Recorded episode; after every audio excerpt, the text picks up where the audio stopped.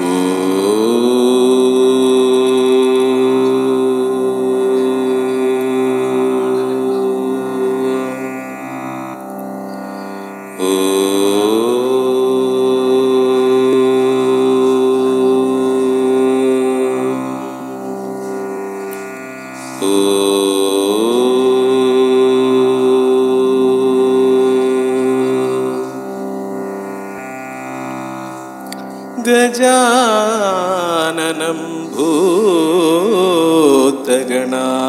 भूतगणादिसेवितं कपित्थजम्बूफलसारभक्षितम् उमासुतं शोकविनाशकारणं नमामि विघ्नेश्वर पादपङ्कजम्।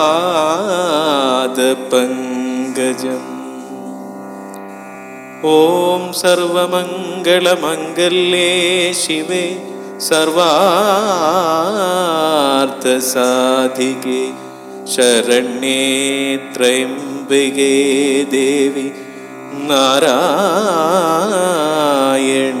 नमोऽस्तु ते। अज्ञानतिमिरान्धस्य ज्ञानाञ्जनशलाकय चक्षुरिन्मीलितं येन तस्मै श्री गुरवे नमः। लोकाभिरामं व्रणरङ्गधीरं राजीवनेत्रं रघुवंशनाथं कारुण्यरूपं करुणागरन्दं श्रीरामचन्द्रं शरणं प्रपद्ये ॐ असतो मा सद्गमय तमसो मा ज्योतिर्गमय मृत्योर्मा अमृतं गमय ॐ शान्ति ശാന്തി ശാന്തി.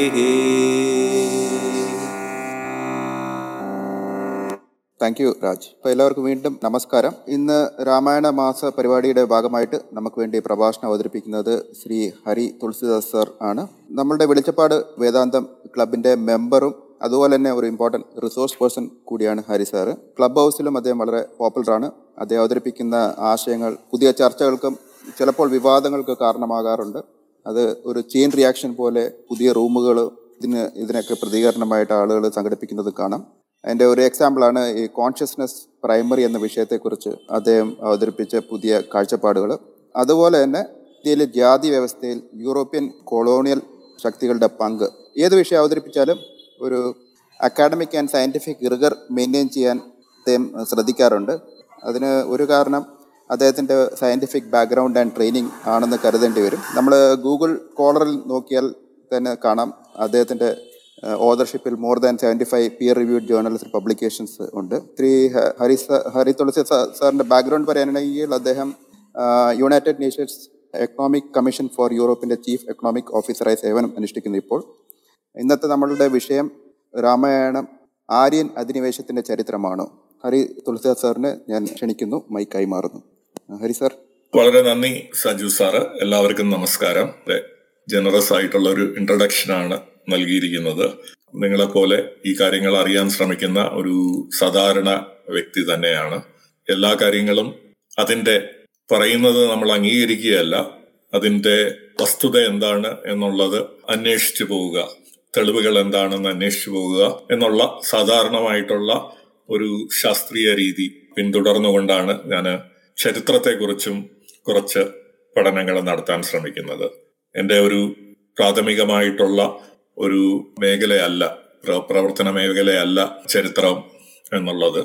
എന്നതുകൊണ്ട് ഞാൻ വെറും ഒരു സാധാരണ വ്യക്തി എന്ന നിലയിലാണ് എന്റെ അഭിപ്രായം പറയുന്നത്. പക്ഷേ നമ്മുടെ ചരിത്ര പഠനത്തിൽ വന്നിട്ടുള്ള ചില വീഴ്ചകളെ ഇതിലൂടെ ചൂണ്ടിക്കാട്ടാനും ഞാൻ ശ്രമിക്കുന്നുണ്ട്. കാരണം ഒരു സയന്റിഫിക് റിഗറിന്റെ ഒരു തലത്തിൽ നിന്ന് നോക്കിക്കഴിഞ്ഞാൽ നമുക്ക് ഒരിക്കലും നീതീകരിക്കാൻ പറ്റാത്ത പല കാര്യങ്ങളുമാണ് ഇന്ന് നമ്മളെ പഠിപ്പിക്കുന്ന ചരിത്രത്തിൽ ഉള്ളത്. ഞാൻ ഇപ്പോൾ അവതരിപ്പിക്കുന്നത് രാമായണ മാസത്തിന്റെ ഒരു പശ്ചാത്തലത്തിൽ രാമായണം ആര്യൻ അധിനിവേശത്തിന്റെ ചരിത്രമാണോ എന്നുള്ള വിഷയമാണ്. ഇത് കഴിഞ്ഞ ഒന്ന് രണ്ട് സെഷനായിട്ട് ഞാൻ അവതരിപ്പിച്ച മറ്റ് പല ചിന്തകളുടെയും പിന്തുടർച്ചയായിട്ട് വന്നിട്ടുള്ള ഒന്നാണ് ഇവിടെ എങ്ങനെയാണ് ജാതി വ്യവസ്ഥ വർണത്തിൽ അധിഷ്ഠിതമായ മതത്തിൽ അധിഷ്ഠിതമായിട്ടുള്ള ജാതി വ്യവസ്ഥ മൂവായിരം മൂവായിരത്തി അഞ്ഞൂറ് വർഷമായിട്ട് നിലനിൽക്കുന്നുണ്ട് എന്ന് നമ്മൾ കരുതുന്നു. അതുപോലെ തന്നെയാണ് നമ്മൾ ഇന്ന് നമ്മുടെ ഒരു പൊതുവിജ്ഞാനത്തിൽ കരുതുന്നത് ആര്യൻ എന്നുള്ള ഒരു വർഗം ഒരു റേസ് മനുഷ്യവർഗം യൂറോപ്പിന്റെ ഏതോ ഒരു ഭാഗത്തു നിന്ന് അതിന് വേഷം നടത്തിയതോ കുടിയേറിയതോ ആയിട്ട് ഉള്ള ഒരു സംസ്കാരമാണ് ഭാരതത്തിന് ഒരു പൈതൃകമാണ് ഭാരതത്തിന് എന്നുള്ളത് എന്നുള്ള ഒരു പൊതുചിന്ത. ഇത് നമ്മുടെ സ്കൂൾ ടെക്സ്റ്റ് ബുക്കുകളിൽ യൂണിവേഴ്സിറ്റി തല ടെക്സ്റ്റ് ബുക്കുകളിൽ എല്ലാം നമുക്ക് കാണാൻ സാധിക്കും. പൊതു ഹിസ്റ്ററിയുടെ മനുഷ്യവർഗത്തിന്റെ ചരിത്രത്തെക്കുറിച്ച് നമ്മൾ പറയുമ്പോൾ ഇങ്ങനെ ഒരു ആര്യൻ മൈഗ്രേഷനെ കുറിച്ച് നമ്മൾ എല്ലാ പുസ്തകത്തിലും മെയിൻ സ്ട്രീമിൽ വളരെ വ്യക്തമായിട്ട് അടയാളപ്പെടുത്തിയിട്ടുള്ളതും അംഗീകരിച്ചിട്ടുള്ള ഒരു കാര്യമാണ്. രണ്ടായിരത്തി നാലിൽ സ്റ്റാൻലി വോൾപോർട്ട് എന്നുള്ള ചരിത്രകാരന്റെ നേതൃത്വത്തിൽ ഇന്ത്യ എന്നുള്ള ഒരു വിജ്ഞാനഘോഷം യൂണിവേഴ്സിറ്റി ഓഫ് കാലിഫോർണിയ പ്രസിദ്ധീകരിക്കുകയുണ്ടായി പല വോളിയങ്ങളായിട്ട്.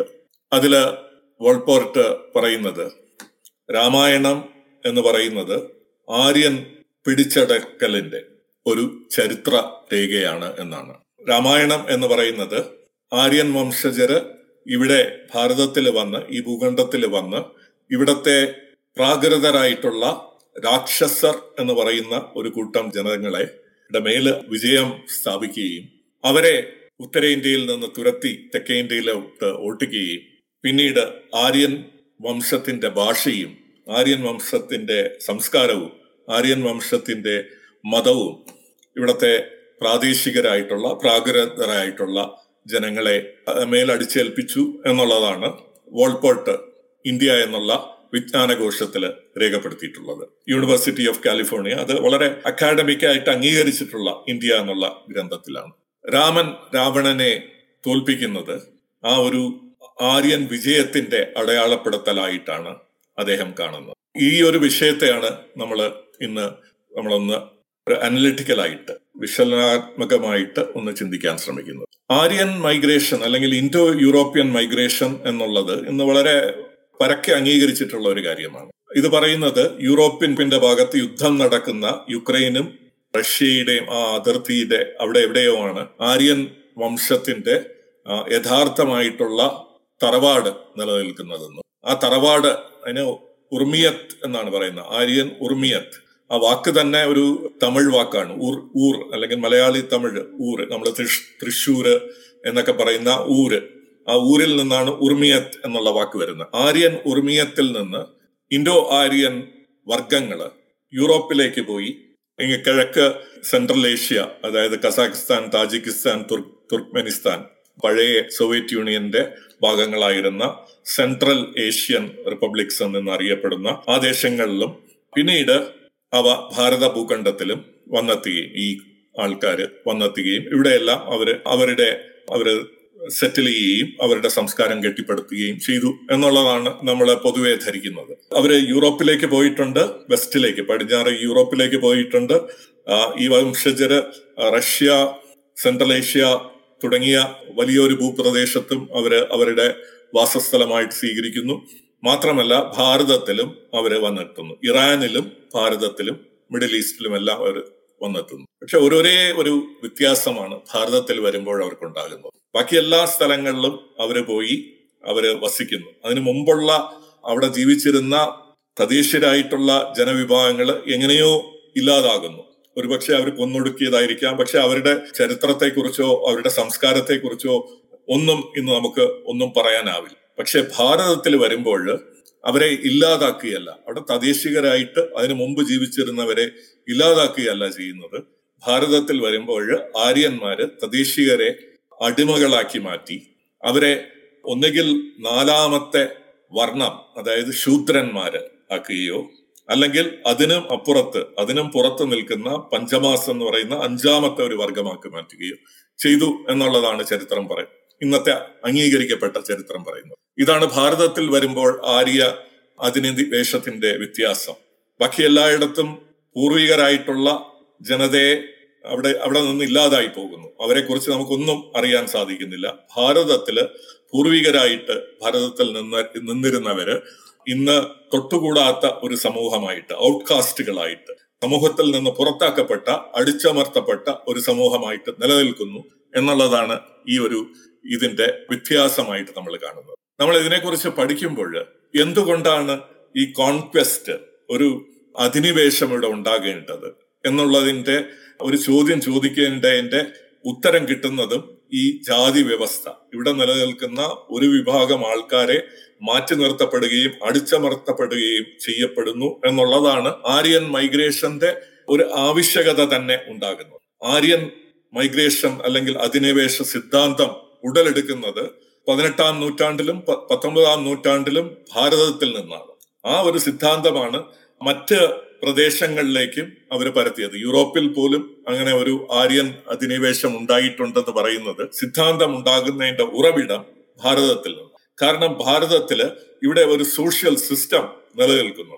അവർ ഈ സമൂഹത്തിലെ ഈ ഒരു ഭൂഖണ്ഡത്തിലെ വലിയ ഒരു ഭാഗം ആൾക്കാരെ ഇന്ന് ഏതാണ്ട് ഇരുപത്തഞ്ച് ശതമാനത്തോളം വരുന്ന ദളിത് എന്ന് പറയുന്ന വിഭാഗത്തെയും അതിനും അതീതമായിട്ട് അതിനും പ്രാചീനമായിട്ട് നിൽക്കുന്ന ആദിവാസി സമൂഹങ്ങളെയും അടിച്ചമർത്തിയെന്നും അവർക്ക് മേളിൽ ആര്യന്റെ ഒരു ഒരു സംസ്കാരവും അവരുടെ ഭാഷയും അവരുടെ മതവും എല്ലാം അടിച്ചേൽപ്പിച്ചു എന്നുള്ളതാണ് ഈ പറയുന്ന ആര്യൻ അധിനിവേശ തിയറിക്ക് ആവശ്യമായിട്ടുള്ളത്. അങ്ങനെ ഒരു തിയറി വരേണ്ട കൊണ്ടുവരേണ്ട കാര്യം തന്നെ അതിനെക്കുറിച്ച് ചിന്തിക്കേണ്ട കാര്യം തന്നെ വരുന്നത് ഇവിടെ പല തട്ടിലായിട്ട് നിൽക്കുന്ന ജനങ്ങൾ ഉണ്ട് എന്നുള്ളത് തന്നെയാണ്. അപ്പോൾ ഇവിടെ ഒരു ആര്യനും ഒരു ദ്രവീഡിയനുമായിട്ടുള്ള രണ്ട് റേസുകളെ കുറിച്ച് നമുക്ക് സങ്കല്പിക്കേണ്ടി വരും. നമ്മൾ ചരിത്രത്തിലേക്ക് നോക്കാം. നമുക്ക് കിട്ടാവുന്ന രേഖകളിലും പുരാതനമായിട്ടുള്ള പുസ്തകങ്ങളും നമ്മൾ വേദങ്ങൾ മുതൽ പുരാണങ്ങൾ തുടങ്ങിയ ഇതിഹാസങ്ങൾ പുരാണങ്ങൾ തുടങ്ങിയ പുസ്തകങ്ങളും അതല്ലാതെ മറ്റ് സമ്പ്രദായങ്ങളിലെ പുസ്തകങ്ങൾ താന്ത്രിക സം പുസ്തകങ്ങൾ ബുദ്ധിസ്റ്റ് പുസ്തകങ്ങൾ ജൈനിസ്റ്റ് പുസ്തകങ്ങളിലെല്ലാം നമ്മൾ പരിധിയിട്ട് നമ്മൾ ഇതിനെക്കുറിച്ചൊരു ഒരു അവബോധം ഉണ്ടാക്കാൻ ശ്രമിച്ചു കഴിഞ്ഞാൽ എങ്ങനെയാണ് ഒരു പുറത്തുനിന്ന് വന്നിട്ടുള്ള ജനവിഭാഗം പ്രാദേശികരായിട്ടുള്ള ഒരു വലിയ ജനവിഭാഗത്തെ അടിച്ചമർത്തി അവരുടെ മേൽ ആധിപത്യം ഉണ്ടാക്കുകയും അവർ അവരുടെ ഒരു കൾച്ചർ അവരുടെ ഒരു ഒരു പാരമ്പര്യം അവരുടെ ഒരു ഒരു ഹിസ്റ്ററി ഇവരുടെ മേൽ അടിച്ചേൽപ്പിക്കപ്പെട്ടു എന്നുള്ളത് ആണ് നമുക്ക് ചിന്തിക്കേണ്ടത്. അതൊരു വലിയൊരു കാര്യമാണ്. ചെറിയ ഒരു കാര്യമല്ല. ഒരു പുറത്തു നിന്ന് വന്നിട്ടുള്ള ഒരു ജനവിഭാഗം ഇവിടെ പ്രാദേശികരായിട്ട് ഹരപ്പൻ സംസ്കാരം മുതലായിട്ടുള്ള വളരെ ഔന്നത്യമാർന്ന സംസ്കാരങ്ങളുടെ ഉടമകളായിട്ടുള്ള ജനതയെ അടിമകളാക്കി മാറ്റി എന്നുള്ളത് ഒരു ചെറിയ നിസാരമായിട്ട് നടക്കാവുന്ന കാര്യമല്ല. അതൊരു വലിയ അധിനിവേശത്തിന്റെ കഥയാണ്. അതിനെക്കുറിച്ചുള്ള തെളിവുകൾ നമ്മൾ അന്വേഷിച്ചു പോയി കഴിഞ്ഞാൽ നമുക്ക് കിട്ടുന്നത് തീർത്തും എങ്ങനെയാണ് ഈ അധിനിവേശം നടന്നത് എന്നുള്ളതിനെ കുറിച്ച് തീർത്തും ഒരു ഡാർക്ക്നെസ് ആണ് ഒരു ഇരുണ്ട അല്ലെങ്കിൽ ഹിസ്റ്ററി ചരിത്ര ഗ്രന്ഥങ്ങൾ നോക്കിക്കഴിഞ്ഞാൽ ഒഴിഞ്ഞ പേജുകൾ മാത്രമാണ് നമുക്ക് ഇന്ന് കാണാൻ സാധിക്കുന്നത്.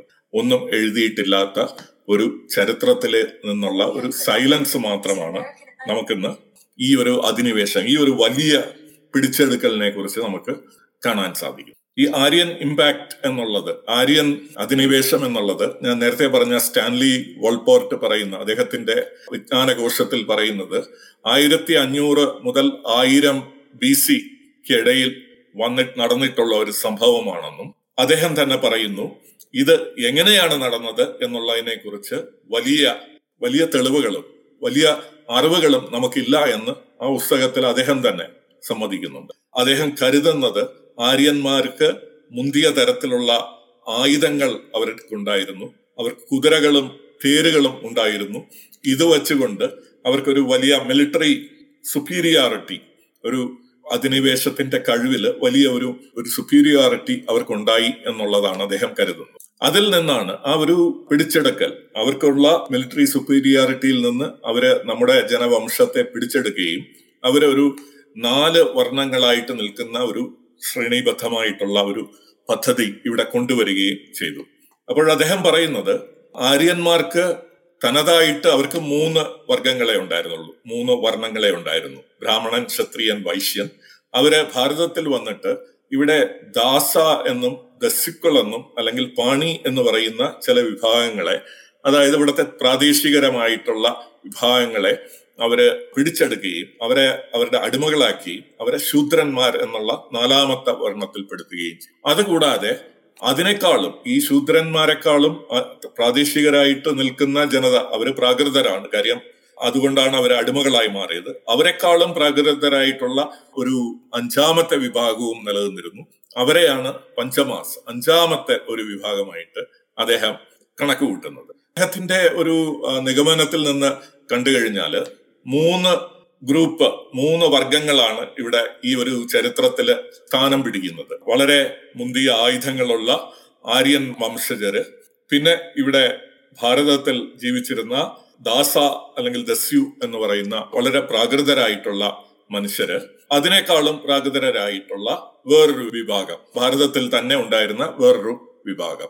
ഈ ദാസന്മാരെ ദാസ എന്ന് പറയുന്നവരെ അവർ അടിമകളാക്കി ശൂദ്രന്മാരാക്കി മാറ്റി. അതിനേക്കാളും പ്രാകൃതരായിട്ട് നിന്നിരുന്നവരെ അവർ പഞ്ചമ അഞ്ചാമത്തെ ഒരു വർണമായിട്ട് മാറ്റുകയും ചെയ്തു. അപ്പോൾ നമ്മുടെ ഇന്നത്തെ ശൂദ്രർ എന്ന് പറയുന്ന ഇന്ന് ആരെങ്കിലും അങ്ങനെ ശൂദ്രരായിട്ടുണ്ടെങ്കിൽ അവരുടെ മുൻ തലമുറക്കാര് ആര്യന്മാരല്ല. അവരിവിടുത്തെ ആര്യന്മാർക്ക് മുമ്പ് ജീവിച്ചിരുന്ന ഒരു തദ്ദേശികമായിട്ടുള്ള ഒരു വർഗത്തിന്റെ വർഗമാണ് അവരുടെ മുൻഗാമികളായിട്ട് വരുന്നത്. വൾപോട്ട് പറയുന്നത് ഈ ആര്യന്മാരാണ് കുതിരകളെ ഇവിടെ കൊണ്ടുവന്നതും ഇവിടെ വളരെ അഡ്വാൻസ്ഡ് ആയിട്ടുള്ള ആർച്ചറി മിലിറ്ററി ഡിഫൻസ് മുതലായ കാര്യങ്ങൾ അവർ കൊണ്ടുവന്നു എന്നും ദാസ എന്ന് പറയുന്ന വിഭാഗം അവർക്ക് ഇതിനെ ചെറുത്തു നിൽക്കാൻ കഴിഞ്ഞില്ല എന്ന് മാത്രമല്ല. അതിനുള്ള ഒരു വലിയ കാരണം ഇവിടെ തദ്ദേശീയമായിട്ട് നിലനിന്നിരുന്ന ഒരു സംസ്കാരം വളരെ പ്രിമിറ്റീവിയും ബാർബറിക്കുമായിരുന്നു വളരെ പ്രാചീനമായിട്ടുള്ള ഒരു സംസ്കാരമാണ്.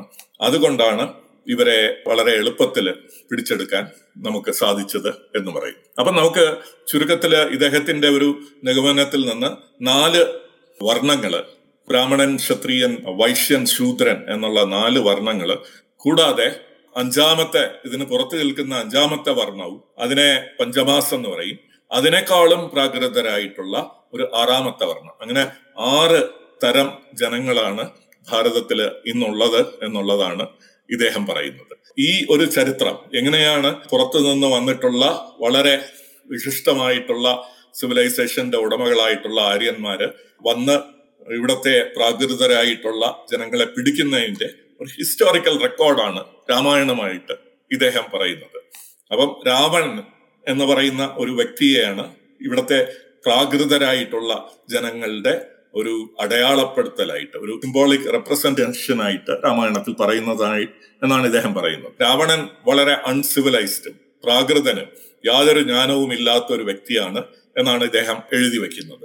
നമുക്കിത് മനസ്സിലാക്കാവുന്നതേ ഉള്ളൂ. എത്രമാത്രം ഇവർ ഫാക്ട്സുമായിട്ട് ചേർത്ത് പിടിച്ചുകൊണ്ടാണ് രാമായണത്തെ തൽപോലും വ്യാഖ്യാനിച്ചെടുക്കുന്നത് എന്നുള്ളത് നമുക്ക് മനസ്സിലാക്കാം. രാവണനെ വളരും പ്രാകൃതനും അൺസിവിലൈസ്ഡും നിരക്ഷരനുമായിട്ടുള്ള ഒരു വ്യക്തിയായിട്ടാണ് ഇവർ കാണുന്നത്. ആര്യന്മാരുടെ വളരെ ഉയർന്ന സംസ്കാരത്തിന് ഒട്ടും ചേരാത്ത ഒരു സംസ്കാരം ഉൾക്കൊള്ളുന്ന ഒരാളാണ് രാവണൻ എന്നും ആണ് ഇദ്ദേഹം രാമായണത്തിന്റെ തെളിവിൽ നിന്ന് കണ്ടെത്തിയത് എന്നുള്ളത്. നമുക്ക് കുറച്ചൊക്കെ ആശങ്ക നൽകും. രാമായണത്തെ എങ്ങനെയാണ് ഇവർ വായിക്കുന്നത്? രാമായണം വായിച്ചിട്ട് ഇവർക്ക് എന്താണ് മനസ്സിലായത് എന്നുള്ള ചോദ്യചിഹ്നങ്ങൾ നമ്മൾക്കുണ്ടാകും. വൾപോട്ട് പറയുന്നത് ആര്യന്മാരെ കുറിച്ച് നമുക്കുള്ള അറിവ് ആദ്യകാലങ്ങളിൽ ഒരു വായ്മൊഴിയായിട്ടാണ് പല പുരോഗതികരായിട്ടുള്ള ഇതിനെക്കുറിച്ച് വായ്മൊഴിയായിട്ട് പാട്ടുകൾ ഉണ്ടാക്കുന്ന ബ്രാഹ്മണന്മാരാണ് നമുക്ക് പറഞ്ഞു തന്നത്. അത് സംസ്കൃതത്തിലെ ചില കാവ്യങ്ങളായിട്ട് മാറുകയും അങ്ങനെ അത് ആദ്യകാലങ്ങളിൽ വേദങ്ങളാവുകയും പിന്നീട് അത് ഇതിഹാസം രാമായണം മഹാഭാരതം പോലുള്ള ഇതിഹാസങ്ങളായിട്ട് മാറും എന്നുള്ളതാണ് വോൾപോട്ട് പറയുന്നത്. എന്നാൽ മറ്റ് ഇതിനെക്കുറിച്ച് പഠിക്കുന്ന മറ്റ് ശാസ്ത്രജ്ഞന്മാർ പറയുന്നത് നമുക്ക് ഈ ഒരു അധിനിവേശത്തെ കുറിച്ച് നമുക്ക് അറിയാവുന്ന ഒരേ ഒരു കാര്യം. ഋഗ്വേദത്തിൽ പറയുന്ന ദാസ എന്ന് പറയുന്ന ഒരു വിഭാഗം ആൾക്കാരുമായിട്ട് ഒരു പോരാട്ടം അല്ലെങ്കിൽ ഒരു ഒരു എതിർപ്പ് നടന്നിട്ടുണ്ട്. ആര്യന്മാർ തമ്മിൽ ഒരു എതിർപ്പ് നട നടന്നിട്ടുണ്ട് എന്നുള്ളതാണ്. ദാസന്മാര് കറുത്ത വർഗക്കാരാണ് എന്നുള്ള ഒരു അനുമാനം ഇവരെടുക്കുന്നു. അവർ ജീവിച്ചിരിക്കുന്നത് വളരെ കോട്ടകൾക്കുള്ളിലാണ് എന്ന് ഇവർ മനസ്സിലാക്കുന്നു. ഇത് രണ്ടും വസ്തുതകൾ തെളിവുകളുടെ അടിസ്ഥാനത്തിൽ സ്ഥിരീകരിക്കാൻ പറ്റാത്ത കാര്യങ്ങളാണ്. ദസ്യുക്കൾ അല്ലെങ്കിൽ ദാസ എന്ന് പറയുന്ന പാണി എന്ന് പറയുന്ന മൂന്ന് പേരുകളിലാണ് അറിയുന്നത്. ദസ്യു ദാസ പാണി. എന്നറിയപ്പെടുന്ന ഋഗ്വേദത്തിൽ അറിയപ്പെടുന്ന ഈ ആൾക്കാര് ഇരുട്ടിനെ റെപ്രസെന്റ് ചെയ്യുന്നു എന്ന എവിടെയോ വ്യാഖ്യാനമുണ്ട്. അതാണ് അവർ കറുത്ത തൊലിയുള്ളവർ എന്നുള്ള ഒരു അനുമാനത്തിൽ ഇവരെ എടുത്തു ചാടുന്നത്. അത് വളരെ വികലമായിട്ടുള്ള അനുമാനമാണെന്ന് ഹാൻസ് ഹോക്ക് രണ്ടായിരത്തി അഞ്ചിലെ philology and historical interpretation of Vedic ടെക്സ്റ്റിൽ രേഖപ്പെടുത്തുന്നുണ്ട്. അതേപോലെ തന്നെ പലരും ഇത്തരത്തിൽ വളരെ ഷോർട്ട് കട്ടുകൾ എടുത്തുകൊണ്ട് ഋഗ്വേദത്തെ മനസ്സിലാക്കുകയും അത് ചരിത്രമാണെന്ന് മനസ്സിലാക്കുകയും ശ്രമിക്കുന്നത് വലിയ കുഴപ്പത്തിൽ എത്തിപ്പെടും എന്നുള്ളത് പലരും അടയാളപ്പെടുത്തുന്നുണ്ട്. നമുക്ക് വേറൊരു കോളറിന്റെ വർക്കിലേക്ക് നമുക്ക് ഇനി കടക്കാം. വേദങ്ങൾ ഒരു ചരിത്രരേഖകൾ അല്ല എന്ന് പറയുമ്പോഴും ഒരു ആര്യൻ അധിനിവേശത്തിന്റെ ചരിത്രം തെളിവുകളായിട്ട് എടുക്കുന്നത് ഋഗ്വേദത്തിലെ ചെറിയ ചില പരാമർശങ്ങളാണ്. ദാസ ദാസ്യു പാണി എന്ന് പറയുന്ന ആൾക്കാരെയാണ്. എന്ന് പറയുന്ന ചില പരാമർശങ്ങളെ മാത്രമാണ് വസ്തുതകൾക്ക് സപ്പോർട്ടിംഗ് ആയിട്ട് എടുക്കുന്ന എവിഡൻസ് ആയിട്ട് പറയുന്നത്. വെന്റി ഡോണിഗർ എന്നുള്ള കോളർ അവരുടെ ദ ഹിന്ദുസ് ആൻഡ് ആൾട്ടർനേറ്റീവ് ഹിസ്റ്ററിയിൽ അവർ പറയുന്നത് ആര്യൻ എന്നുള്ളത് വലിയ കോൺട്രവേഴ്സ്യൽ ആയതുകൊണ്ട് ഒരു വേദിക് പീപ്പിൾ എന്നുള്ള ഒരു ഒരു കൺസെപ്റ്റിലേക്ക് പോകുന്നതായിരിക്കും നല്ലത്. ആര്യൻ എന്ന് പറയുന്നത് ഒരു പൊളിറ്റിക്കലി കോൺട്രവേഴ്ഷ്യൽ ഇഷ്യൂ ആണ്. നമുക്കറിയാം ഹിറ്റ്ലർ ഈ ഒരു ചിന്തയെ അദ്ദേഹത്തിന്റെ ഒരു പൊളിറ്റിക്കൽ പരിപാടിയായിട്ട് മാറ്റിയിട്ടുണ്ട്. നാസി ഇല്ല യൂറോപ്പിലെ നാസിസം ഒക്കെ ഉയർന്നു വന്നത്. അതുകൊണ്ട് അതിനെ നമുക്ക് ഉപേക്ഷിക്കാം. നമുക്ക് ഇവരെ വൈദിക വർഗം അല്ലെങ്കിൽ വൈദിക ജനക്കൂട്ടം എന്നുള്ള വേദിക് പീപ്പിൾ എന്നുള്ള ഒരു ഇതിൽ എടുത്തു കഴിഞ്ഞാൽ നമുക്ക് രണ്ട് തരം ജനതകളെ ഇവിടെ കാണാൻ സാധിക്കുമെന്ന് അവർ പറയുന്നു അതായത് വർണത്തിൽ ഉൾപ്പെടുത്തിയിട്ടുള്ള ആര്യന്മാർ എന്ന് പറയപ്പെടുന്ന ആൾക്കാരും അവർ അടിമകളാക്കിയിട്ടുള്ള ദാസ ദസ്യു എന്ന് പറയുന്ന വിഭാഗത്തെയുമാണ് ഇവർ ചൂണ്ടിക്കാട്ടുന്നത്. അവരും മറ്റ് പണ്ഡിതരും പറയുന്നത് പുരുഷ സൂക്തത്തിൽ ഒരു വിരാട് പുരുഷന്റെ കാര്യം പറയുന്നുണ്ട്. വിരാട് പുരുഷന്റെ ദേഹത്തിന്റെ ഏറ്റവും വൃത്തികെട്ട ഭാഗമായിട്ടുള്ള കാലിൽ നിന്നാണ് ശൂദ്രന്മാര് വരുന്നത് എന്നുള്ളത് ഒരു അധിനിവേശത്തിന്റെ തെളിവായിട്ട് വെന്റി ജോണിഗർ പറയുന്നു വാസ്തവത്തിൽ അത് നമുക്ക് പരിശോധിക്കാവുന്നതാണ്. ദേഹത്തിന്റെ ഒരു വൃത്തികെട്ട ഭാഗമാണ് കാലെന്നും. അതുകൊണ്ട് പൊളിയൂട്ടഡ് അശുദ്ധരായിട്ടുള്ള ജനങ്ങളാണ് ശൂദ്രരും എന്ന വേദങ്ങളിൽ എവിടെയും പറഞ്ഞിട്ടില്ല. ഇന്ത്യൻ സംസ്കാരത്തിലും കാലുകൾ എന്ന് പറയുന്നത് വളരെ അശുദ്ധമായിട്ടുള്ള ഒരു കാര്യമാണ് എന്ന് നമ്മുടെ സംസ്കാരത്തിൽ നിന്ന് നമ്മുടെ അറിവിൽ നമുക്ക് കാണാൻ സാധിച്ചിട്ടില്ല. നമ്മൾ ഒരാളെ ബഹുമാനിക്കുന്നത് കാൽ തൊട്ട് തൊഴുതുകൊണ്ടാണ്.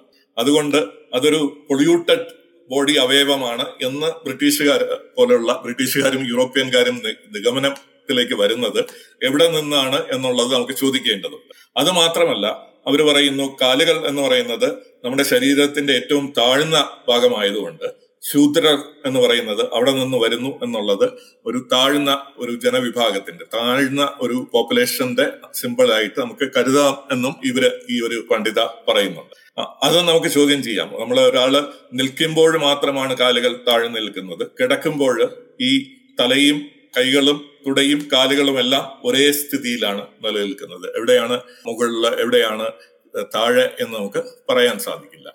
ഇവർ പറയുന്നത് ഇതുകൊണ്ട് ശൂദ്രർ എന്ന് പറയുന്നത് ഒരു ഔട്ട്സൈഡ് ക്ലാസ് ആവുന്നു. അവർ പൊള്യൂട്ടഡ് ആണ്. അവർ അശുദ്ധരാണ് അതുകൊണ്ട് അവരൊരു സമൂഹത്തിൽ നിന്ന് പുറത്താക്കപ്പെടുന്ന ഒരു വിഭാഗമാണ്. പക്ഷെ അവർ ഈ ഒരു വർണ വ്യവസ്ഥതയുടെ പാർട്ടുമാണ്. അത് വലിയൊരു പാരഡോക്സ് ആണ്. ഇവരെ ഈ ഒരു വ്യവസ്ഥിതി കൊണ്ട് ഇവരെ പുറത്താക്കപ്പെടുകയും അതേസമയം ഇവരെ ഉൾപ്പെടുത്തുകയും ചെയ്യുക എന്നുള്ളത് വലിയ ഒരു ഒരു ചോദ്യചിഹ്നമായിട്ട് നിൽക്കുന്നു. ഇവർ പറയുന്നത് ശൂദ്ര എന്ന് പറയുന്നത് ആക്ച്വലി ആര്യൻ മൈഗ്രേഷൻ ഇവിടെ വന്ന മൈഗ്രേറ്റ്സിന്റെ ഒരു പദ്ധതി അല്ലായിരുന്നു പക്ഷെ അവർ പിന്നീട് ഇവിടെ അടിമകളെ കിട്ടിയതിനു ശേഷം ഉണ്ടാക്കിയ പുതിയ ഒരു വർണമാണ് എന്നാണ് ഇവർ പറയുന്നത്. അതിനവര് കാരണമായിട്ട് പറയുന്നത് വൈശ്യ എന്നുള്ള പറയുന്ന പദത്തിന്റെ അർത്ഥം എല്ലാവരും എന്നുള്ള ഒരു അർത്ഥമുണ്ടെന്ന് ഒരു അവർ നിഗമനം എടുക്കുന്നുണ്ട്. അതായത് ആദ്യകാലങ്ങളിൽ ബ്രാഹ്മണൻ ക്ഷത്രിയൻ വൈശ്യ. വൈശ്യ എന്ന് പറഞ്ഞു കഴിഞ്ഞാൽ എല്ലാവരും എന്നുള്ള ഒരു അർത്ഥത്തിൽ വന്നിട്ട് ഇവിടെ വന്ന് അടിമകളെ കിട്ടുമ്പോഴാണ് നാലാമത്തെ ഒരു വർഗം ശൂദ്രർ എന്നുള്ളത് ഉണ്ടാക്കിയതാണ് എന്ന് പറയും പക്ഷെ ഇതിലും ഒരു പ്രശ്നമുണ്ട്. വൈശ്യർ എല്ലാവരും ആകുമ്പോൾ ബ്രാഹ്മണരും ക്ഷത്രിയരും വൈശ്യരായി മാറും. അന്ന് അവരുടെ സമൂഹത്തിൽ എല്ലാവരെയും ഉൾപ്പെടുത്തുന്ന ഒരു പദത്തിന് വൈശ്യർ എന്നുള്ള ഒരു പദം ഉപയോഗിച്ചിട്ടുണ്ടെങ്കിൽ അതിൽ പിന്നെ ബ്രാഹ്മണർക്കും ക്ഷത്രിയർക്കും പ്രത്യേക പദവികൾ കിട്ടില്ല. അങ്ങനെ ഒരു വലിയ വേറെ ഏതെങ്കിലും രീതിയിൽ തെളിവില്ലാത്ത ഒരു വാദമാണ് ഈ വൈശ്യർ എന്നുള്ളത് എല്ലാവരെയും ഉൾപ്പെടുത്തുന്നു. അതുകൊണ്ട് തന്നെ ഒറിജിനൽ ആര്യന്മാർക്ക് മൂന്ന് വർണങ്ങളെ ഉള്ളായിരുന്നുള്ളൂ. ഇവിടെ വന്ന് ദേശികരായിട്ടുള്ള ആൾക്കാരെ അടിമകളാക്കിയതിനു ശേഷമാണ്. ശൂദ്രർ എന്നുള്ള നാലാമത്തെ വർഗം ഉണ്ടായി എന്ന് പറയപ്പെടുന്നതിനെ അവർ സമർത്ഥിക്കുമ്പോൾ അതിൽ ഒരുപാട് ഇത്തരത്തിലുള്ള പ്രശ്നങ്ങളും നിലനിൽക്കുന്നുണ്ട്. ബാക്കി വൈശ്യർ എന്നുള്ള ഒരു വർണം മാത്രമേ പോരെ. വർണത്തിൽ എല്ലാവരും ഉൾപ്പെടുമെങ്കിൽ എങ്ങനെയാണ് ബ്രാഹ്മണരെയും വൈശ്യ ക്ഷത്രിയരെയും നമ്മൾ വേർതിരിക്കുന്നത് എന്നുള്ള ചോദ്യം. വെന്റി ഡോണിഞ്ചർ ഇതിനെക്കുറിച്ച് ഒരു ഉത്തരവും നൽകുന്നില്ല. അവർ പറയുന്നത് ഈ ഇവിടത്തെ ശൂദ്രർ എന്ന് പറയുന്ന ആൾക്കാർ അവർ വളരെ അശക്തരായിരുന്നു. അവർക്ക് ഈ വേദിക് പീപ്പിളിന്റെ ആ ഒരു കടന്നുകയറ്റത്തെ പ്രതിരോധിക്കാനുള്ള കഴിവ് ഇല്ലായിരുന്നു. അങ്ങനെ അവർ സ്വാഭാവികമായിട്ട് ഒരു കീഴ്ജാതിയുടെ സ്വഭാവം അവരെ അങ്ങ് വരിക്കുകയാണ് ചെയ്യുന്നത്. അവർക്ക് അശക്തരായതുകൊണ്ട് അവർ വളരെ എളുപ്പത്തിൽ ഒരു പൊസിഷൻ സ്വീകരിക്കുകയാണ് ചെയ്തത്. നമ്മുടെ ചരിത്രത്തിൽ ഭാരതത്തിൽ പല സമയത്തും പലരും കടന്നു വന്നിട്ടുണ്ട്. മുഗളര് വന്നിട്ടുണ്ട്. ഈ ടിബറ്റ് ചൈന പ്രദേശത്തിൽ നിന്നുള്ള ഏഷ്യാറ്റിക് സമൂഹങ്ങൾ വന്നിട്ടുണ്ട്. ഇവിടെ ഒന്നും നമുക്ക് ഇവരെ വോളണ്ടറി ആയിട്ട് വന്നിട്ട് ഏതെങ്കിലും രീതിയിൽ ഒരു ഓട്ടോമാറ്റിക്കലി ഒരു താഴ്ന്ന ഒരു സ്റ്റാൻസ് എടുക്കുന്നതായിട്ട് നമുക്ക് കാണാൻ സാധിക്കില്ല. ഏതെങ്കിലും ഒരു ജനവിഭാഗം ഒരു നിൽപ്പുമില്ലാതെ സ്വാഭാവികമായിട്ട് അവർക്ക് ഒരു താഴ്ന്ന ഒരു പൊസിഷൻ സംതൃപ്തരാണ് അതിൽ സാറ്റിസ്ഫൈഡ് ആണ് എന്ന് നമുക്ക് പറയുന്ന ഒരു ചരിത്ര രേഖകളും നമ്മുടെ ഭാരതത്തിൽ കാണുന്നില്ല. അപ്പോൾ അതിന്റെ ഒരു മൂന്നാമത്തെ പൊസിഷനായിട്ട് കുറെ വേറെ ചില ചരിത്രകാരന്മാർ പറയുന്നത് ഒരു മൂന്നാമത്തെ ഇത് ഇവരെ ഇവരെ അടിച്ച് അമർത്തിയതല്ല ഇവർ സ്വാഭാവികമായിട്ട് ഒരു താഴ്ന്ന സ്വഭാവ പൊസിഷൻ സ്വീകരിച്ചതല്ല. എങ്കിൽ മൂന്നാമത്തെ ഒരു പോസിബിലിറ്റി എന്ന് പറഞ്ഞു കഴിഞ്ഞാൽ വേദിക് സിസ്റ്റത്തിൽ എന്തോ വളരെ വൈശിഷ്ടമായിട്ടുള്ള ഒന്നുണ്ട്. അതുകൊണ്ട് ഇവർക്ക് സ്വാഭാവികമായിട്ട് അതിൽ ആകർഷ്ടരായിട്ട് ഒരു താഴ്ന്ന ഒരു പൊസിഷൻ സ്വീകരിക്കാൻ ഇവിടുത്തെ തദ്ദേശികര് തയ്യാറായി എന്നുള്ളതാണ്. ഇതിനെക്കുറിച്ച് വളരെ അധികം തെളിവുകളൊന്നും പറയുന്നില്ല. ഇവർ പറയുന്നു എന്തോ ഒരു വൈശിഷ്ടമായിട്ടുള്ള ഒന്നുണ്ട് വേദങ്ങളിൽ ഉണ്ടായിരുന്നു എന്നുള്ളത് കൊണ്ടാണ് അല്ലെങ്കിൽ വൈദിക മതത്തിൽ ഉണ്ടായിരുന്നു എന്നുള്ളതിന് അതീതമായിട്ട് ഇതിന് തെളിവൊന്നും നൽകുന്നില്ല.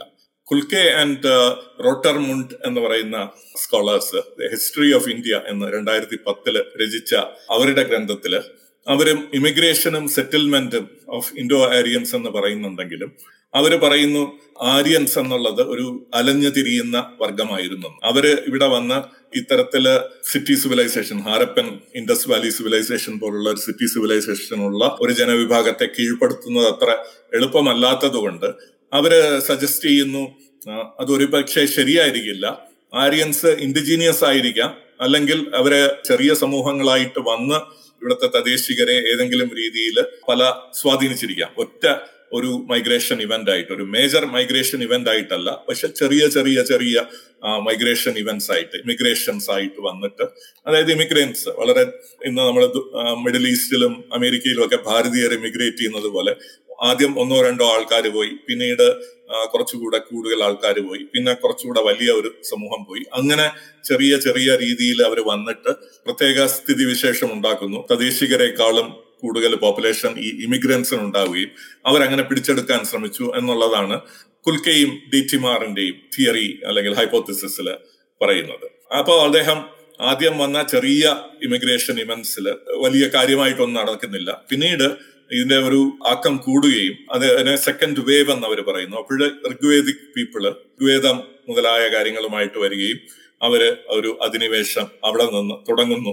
എന്നുള്ളതാണ്. ഈ വേദിക് ഇമിഗ്രേഷനും ഫസ്റ്റ് വേവും സെക്കൻഡ് വേവും ഒക്കെ ഇതിനെ തെളിവായിട്ട് അവർ പറയുന്നത് തെളിവ് ഹിസ്റ്റോറിക്കൽ രേഖകളായിട്ട് അവരെ മുന്നോട്ട് വയ്ക്കുന്നത് ഋഗ്വേദത്തിലെ ഋഗ്വേദങ്ങളും മറ്റു വേദങ്ങളും മാത്രമാണ്. അവരും പറയുന്നത് ഈ കറുത്ത തൊലിക്കാരായിട്ടുള്ള ദാസകളെ അല്ലെങ്കിൽ ദസ്യുകളെ ആര്യന്മാര് അടിച്ചമർത്തി എന്നുള്ളതാണ്. ഈ ഒരു പീരീഡ് ആദ്യ ആദ്യം ഇവർ വന്ന് ഇടപഴകി ഇവിടെ ജീവിക്കുന്നു. അവരെ സ്വീകരിക്കാൻ പറ്റുന്ന ഒരു സ്ഥിതി വിശേഷം ഉണ്ടാകുന്നു രണ്ടാമത്തെ ആ ഒരു ഇമിഗ്രേഷൻ ഇവന്റിൽ ഇവരെ വന്ന് ഇവരെ എല്ലാവരെയും പിടിച്ചട അമർത്തുന്നു. അങ്ങനെ ബ്രാഹ്മണിക്കലായിട്ടുള്ള ഒരു സിസ്റ്റം ഇവരുടെ മേൽ അടിച്ചേൽപ്പിക്കുകയും പിന്നീട് നാല് വർണങ്ങളായിട്ടുള്ള ഒരു സിസ്റ്റം കൊണ്ടുവരികയും ചെയ്തു. ഇതാണ് കുൽക്കെ ആൻഡ് ഡിറ്റിമാറിന്റെ തിയറി ആയിട്ട് പറയുന്നത്. ഇവിടെ ഇവർ ഹിസ്റ്റോറിക്കൽ ഇതൊരു ചരിത്ര രേഖയായിട്ട് അവർ മുന്നോട്ട് വയ്ക്കുന്നത്. ഋഗ്വേദത്തിലെ പുരുഷ സൂക്തത്തെയാണ് ഈ ഒരു ഇതിന്റെ തെളിവായിട്ട് ഹിസ്റ്റോറിക്കൽ തെളിവായിട്ട് ഇവർ വയ്ക്കുന്നത്. ഇന്ന് നമുക്ക് അറിയാൻ സാധിക്കുന്നത് ഇൻഡിപെൻഡന്റ് ആയിട്ടുള്ള ചരിത്രകാരന്മാര് ഒരു കാലത്തും ഇവിടെ ഒരു ഇൻവേഷൻ നടന്നിട്ടുണ്ട് എന്നുള്ളത് തെളിയിക്കുന്ന ഒരു ആർക്കിയോളജിക്കലോ ചരിത്രപരമായിട്ടുള്ള ഒരു രേഖകളും ഇല്ല എന്നുള്ളതാണ്. നമുക്ക് പൊതുവെ നമുക്ക് മറ്റു പല പഠനങ്ങളിൽ നിന്നും മെയിൻ സ്ട്രീമിൽ നിന്ന് അംഗീകരിച്ചിട്ടുള്ള കാര്യം. എങ്ങനെയോ ഇമിഗ്രേഷൻ നടന്നു. ആ ഇമിഗ്രേഷനിലൂടെ നമുക്ക് ഇവിടെ ഒരു അധിനിവേശം ഉണ്ടാക്കാൻ സാധിച്ചു. ഒരു അധിനിവേശം എന്ന് പറയുമ്പോൾ ഒരു കോൺകസ്റ്റ് നടന്നിട്ടില്ല. പക്ഷെ ഇവിടത്തെ സംസ്കാരത്തെ പിടിച്ചമർത്താൻ സാധിച്ചു. യുദ്ധമില്ലാതെ പിടിച്ചെടുക്കൽ എന്ന് പറയുന്ന ഒരു സംഭവം ഇവിടെ നടന്നു എന്നുള്ളതാണ് ഇന്ന് ശാസ്ത്ര ശാസ്ത്രീയമായിട്ടുള്ള അതർ ഡിസിപ്ലിൻസ് അതായത് ലിംഗ്വിസ്റ്റിക്സ് ഭാഷാശാസ്ത്രം ആർക്കിയോളജി ജനറ്റിക്സ് ജൈവശാസ്ത്രം മുതലായ ശാസ്ത്രങ്ങളിലെ എവിഡൻസ് ഉദ്ധരിച്ചുകൊണ്ട് ഇവർ പറയാൻ ശ്രമിക്കുന്നത്. നമുക്ക് ഇൻഡോളജിക്കൽ ലിറ്ററേച്ചറിലൊന്നും ഒരു അധിനിവേശത്തിന്റെ ഒരു അംശവും നമുക്ക് കാണാൻ സാധിക്കുന്നില്ല. നമുക്ക് ആർക്കിയോളജിക്കൽ റെക്കോർഡിൽ നിന്നും അധിനിവേശത്തിന്റെ തെളിവുകൾ കിട്ടുന്നില്ല. പക്ഷെ ഒരു ഒരു അധിനിവേശം ഉണ്ടായിട്ടുണ്ട്. ഒരു മനസ്സിന്റെ അധിനിവേശം ഉണ്ടായിട്ടുണ്ട് എന്നുള്ളതാണ് ഇവർ പറയുന്നത്. അപ്പോൾ ഇവർക്ക് ഇവരുടെ തെളിവുകളായിട്ട് ഇന്ന് ഇപ്പം ലിംഗ്വിസ്റ്റിക്സിലും ആർക്കിയോളജിയിലും ഒക്കെ ആര്യൻ മൈഗ്രേഷനെ കുറിച്ചുള്ള ഒരുപാട് പഠനങ്ങളും ഒരുപാട് പേപ്പേഴ്സും നമുക്ക് വരുന്നുണ്ട്. പത്രങ്ങളിൽ ഇതൊക്കെ വളരെ ഹെഡ്ലൈൻ ന്യൂസ് ആയിട്ട് ഇടയ്ക്കിടെ ഉണ്ടാവാറുണ്ട് പക്ഷെ ഇവരെല്ലാവരും കൊണ്ടുവരുന്ന തെളിവുകൾ എന്ന് പറഞ്ഞു കഴിഞ്ഞാൽ എവിടെയോ യൂറോപ്പിന്റെ ഏതോ ഒരു ഭാഗത്ത് നിന്ന് ഒരു വർഗം ആൾക്കാർ ആര്യന്മാരെന്ന് പറയുന്ന വർഗം ഇങ്ങോട്ട് മൈഗ്രേറ്റ് ചെയ്തു എന്നുള്ളതിനെ കുറിച്ചുള്ള തെളിവുകളും പഠനങ്ങളും മാത്രമാണ് നട. ഇവിടെ വന്നിട്ട് ഇവിടത്തെ തദ്ദേശികരായിട്ടുള്ള വലിയ ഒരു സിവിലൈസേഷന്റെ പാരമ്പര്യത്തിന്റെ ഉടമ ആയിരുന്ന ജനതയെ ഇവരെങ്ങനെ കൈവശപ്പെടുത്തി ഇവരെങ്ങനെ അവരെ അടിച്ചമർത്തി ഇവിടെ ഇവരെങ്ങനെ അവരെ അടിമകളാക്കി ശൂദ്രന്മാരാക്കി അല്ലെങ്കിൽ അവർണരാക്കി ശൂദ്രന്മാർ പുറത്തുള്ള പഞ്ചമാസം എന്ന് പറയുന്ന അവർണരാക്കി എന്നുള്ള ഒരു വലിയ ഒരു ചരിത്ര സംഭവത്തെ കുറിച്ച് ഒരു പഠനവും നടക്കുന്നില്ല. പഠനം നടക്കുന്നില്ല എന്ന് മാത്രമല്ല അതിനെക്കുറിച്ച് ഏതെങ്കിലും ഒരു മോഡൽ കറക്റ്റ് ആയിട്ടുള്ള രീതിയിൽ അവതരിപ്പിക്കാനും സാധിച്ചിട്ടില്ല എന്നുള്ളത് ഇന്നത്തെ ആധുനിക ശാസ്ത്രത്തിന്റെ വലിയൊരു ഗ്യാപ്പായിട്ട് നമുക്ക് കാണാൻ സാധിക്കും. എന്നിരുന്നാലും നമ്മുടെ ഒരു പൊതു മണ്ഡലത്തിൽ നമ്മുടെ ടെക്സ്റ്റ് ബുക്കുകളിൽ ചരിത്രത്തിൽ എല്ലാം തന്നെ അധിനിവേശം നടന്നിട്ടുണ്ട് എന്നുള്ളതിനെ കുറിച്ചുള്ള ആ ഒരു ധാരണ ആണ് നമ്മുടെ സ്കൂൾ തലങ്ങൾ മുഴുവൻ നമ്മളെ പഠിപ്പിച്ചുകൊണ്ടിരിക്കുന്ന ചരിത്രം പറയുന്നത്. അവർക്ക് തിയറി എവിടെ നിന്ന് കിട്ടി എന്നുള്ളതിനെ കുറിച്ച് നമുക്കൊന്ന് ആലോചിക്കാം. അതായത് എങ്ങനെയാണ് ഒരു പിടിച്ചടക്കൽ? ഭാരത ഭൂഖണ്ഡത്തിനെ അവിടുത്തെ ജനതയും അവിടുത്തെ സംസ്കാരത്തെയും അവിടുത്തെ ഭാഷകളെയും എല്ലാം അധിനിവേശപ്പെടുത്തിക്കൊണ്ട് പുറത്തു നിന്നുള്ള ഒരു പിടിച്ചടക്കൽ ഉണ്ടായി എന്നുള്ളതിനെ കുറിച്ച് നമുക്കൊന്ന് ചിന്തിച്ചു നോക്കാം. ആ ഒരു ആശയം എവിടെ നിന്ന് വരുന്നു എന്നുള്ളത്. കൊണാർഡ് എൽസ്റ്റ് എന്നുള്ള സ്കോളർ അദ്ദേഹം പറയുന്നത് നമുക്ക് ഇന്ന് ഒരു രേഖകളിലും നിന്നും നമുക്ക് പറയാൻ സാധിക്കില്ല. ഇവിടെ ഒരു ഇവിടത്തെ തദ്ദേശീയരായിട്ടുള്ള ആൾക്കാരെ ഏതെങ്കിലും സൈനിക ബലത്തിന്റെ ഒരു തലത്തിൽ നിന്നുകൊണ്ട് ആര്യന്മാർക്ക് സുപ്പീരിയർ ആയിട്ടുള്ള മുന്തിയ സൈനിക ബലം ഉള്ളത് കൊണ്ടാണ് അവരെ ഇവിടെ അധിനിവേശം ഉണ്ടായത് എന്ന് നമുക്ക് പറയാൻ പറ്റില്ല. അതുകൊണ്ട് തന്നെ അദ്ദേഹം പറയുന്നു ഈ ആര്യൻ ഇൻവേഷൻ തിയറിയും ആര്യൻ മൈഗ്രേഷൻ തിയറി രണ്ടും നമുക്ക് ഒരു രീതിയിലും അംഗീകരിക്കാൻ പറ്റാത്ത വസ്തുത ആണ് എന്ന് അദ്ദേഹം വിലയിരുത്തുന്നുണ്ട്. അദ്ദേഹത്തിന്റെ രണ്ടായിരത്തി അഞ്ചിലെ കൊണാർഡ് എൽസ്റ്റിന്റെ linguistic aspects of Aryan non invasion theory എന്നുള്ള അദ്ദേഹത്തിന്റെ പ്രബന്ധത്തിൽ അദ്ദേഹം പറയുന്നുണ്ട്. അപ്പോഴാണ് പുതിയ ആര്യൻ ഇൻവേഷൻ ഉണ്ടായിട്ടില്ല ആര്യൻ മൈഗ്രേഷന്റെ തെളിവുകളും നമുക്ക് കിട്ടുന്നില്ല. മൂന്നാമത്തെ ഒരു തിയറി ഈ അടുത്ത കാലം ഏറ്റവും കൂടുതൽ മെയിൻ സ്ട്രീമിൽ വരുന്ന തിയറിയാണ് ഒരു ഇലൈറ്റ് മൈഗ്രേഷൻ അതായത് ഒരു വാരുണ്യവർഗം. വലിയ ഒരു മൈഗ്രേഷൻ വലിയ ഒരു ജനതതി ഏഷ്യയിൽ നിന്നോ യൂറോപ്പിൽ നിന്നോ ഭാരതത്തിലേക്ക് വന്നിട്ടില്ല. പക്ഷെ ഒരു ചെറിയ കൂട്ടം ആൾക്കാർ വളരെ ഇന്റലക്ച്വൽ ആയിട്ടുള്ള ബുദ്ധിപരമായിട്ട് ഉയർന്നു നിൽക്കുന്ന ഒരു ചെറിയ കൂട്ടം ഒരു ചെറിയ സംഘം അല്ലെങ്കിൽ ചെറിയ സംഘങ്ങൾ വന്നിട്ട് ഭാരതത്തെ സ്വാധീനിച്ചു. അവരുടെ ചിന്താരീതിക്ക് അധീനമാക്കി മാത്രമല്ല തദ്ദേശീയരായിട്ടുള്ള ജനങ്ങൾ അവരെ അടിമകളാക്കി മാറ്റുകയും ചെയ്തു. ഈ ഒരു തിയറിക്ക് ഒരു വളരെ വിചിത്രമായിട്ടുള്ള ഒരു എവിഡൻസുമായിട്ടാണ് ഫ്രിഡ് സ്റ്റോൾ എന്നുള്ള എഴുത്തുകാരൻ കൊണ്ടുവരുന്നത്. ഫ്രിഡ് സ്റ്റോളിനെ കുറിച്ച് പലരും നിങ്ങൾ പലരും കേട്ട് കാണും. അദ്ദേഹം കേരളത്തിലൊക്കെ വന്ന് യാഗങ്ങളൊക്കെ നടത്തി വൈദിക യാഗങ്ങളുടെ കുറിച്ച് പുസ്തകങ്ങളൊക്കെ എഴുതിയിട്ടുള്ള ആളാണ്. അദ്ദേഹത്തിന്റെ രണ്ടായിരത്തി എട്ടിലെ discovering the Vedas origins mantras rituals insights എന്നുള്ള പുസ്തകം വളരെ പ്രസിദ്ധമാണ്. കാര്യം അദ്ദേഹം പ്രാക്ടിക്കലായിട്ട് വേദങ്ങൾ നടത്തി അതിനെ പഠിച്ച് അതിനെക്കുറിച്ച് എഴുതിയിട്ടുള്ളതാണ്. ഫ്രിഡ് സ്റ്റാളിന്റെ ആശയം എന്ന് വെച്ച് കഴിഞ്ഞാൽ ആര്യന്മാര് ഇവിടത്തെ പ്രാദേശികരെ കൈവശപ്പെടുത്താൻ അവരെ അടിമകളാക്കാൻ അവർക്ക് സാധിച്ചു എന്നുള്ളത് ഒരു പ്രത്യേക ചരിത്രത്തിന്റെ ഏതെങ്കിലും ഒരു പ്രത്യേക സമയത്ത് നടന്ന കാര്യമല്ല. അതൊരു കുറെ കാലഘട്ടങ്ങളിലൂടെ ഒരു നൂറ്റാണ്ടുകളിലൂടെ നടന്ന ഒരു സംഭവം ആണ് എന്ന് അദ്ദേഹം പറയുന്നു. ഈ സംഭവം നടക്കാൻ കാരണമായിട്ട് പറയുന്നത് ആദ്യം ഇൻഡസ് വാലി സിവിലൈസേഷൻ അല്ലെങ്കിൽ നമ്മുടെ ഹരപ്പൻ സിവിലൈസേഷൻ എന്ന് പറയുന്ന സിവിലൈസേഷന്റെ ഒരു അധപ്പതനം ഉണ്ടായി ഒരു ഡിസിന്റഗ്രേഷൻ ഉണ്ടായി.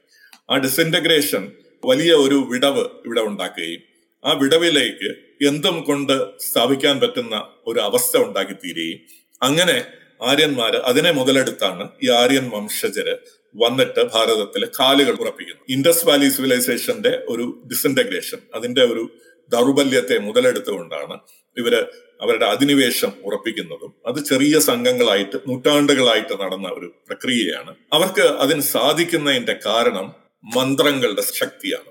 അതായത് വൈദിക മന്ത്രങ്ങളുടെ ശക്തിയാണ് എന്നാണ് ഫ്രിഡ് സ്റ്റോൾ പറയുന്നത്. വലിയ ഒരു ഗ്യാപ്പാണ് ഇൻഡസ് വാലി സിവിലൈസേഷൻ ഇവിടെ അവശേഷിപ്പിച്ചിട്ട് പോയത് എന്നുള്ളത് കൊണ്ട് ഇവിടെ എന്തും സ്ഥാപിക്കാം എന്നുള്ള അദ്ദേഹത്തിന്റെ വാക്ക്.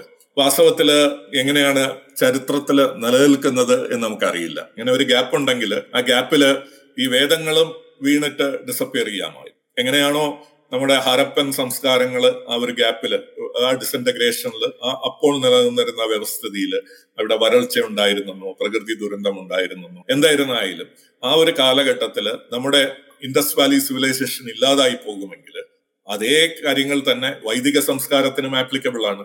വൈദിക സംസ്കാരം കൊണ്ട് ഇവിടെ വേര് ഊന്നാൻ ശ്രമിക്കുമ്പോൾ അവർക്ക് അതേ ഇവിടെ നിൽക്കുന്ന പരിസ്ഥിതികളിൽ ഇവിടെ നിൽക്കുന്ന ഒരു കയോട്ടിക് ആയിട്ടുള്ള വളരെ ഒരു സൊസൈറ്റിയുടെ ഒരു ഡിസിന്റഗ്രേഷൻ സൊസൈറ്റിയിൽ ഉണ്ടായിട്ടുള്ള പ്രശ്നങ്ങൾ വൈദിക സംസ്കാരത്തെയും ബാധിക്കും. വേദങ്ങളും അതുപോലെ തന്നെ ആ ഗ്യാപ്പിൽ ഡിസപ്പിയർ ചെയ്യാൻ സാധ്യതയുണ്ട് എന്നുള്ളതിന് അദ്ദേഹത്തിന് ഉത്തരമില്ല.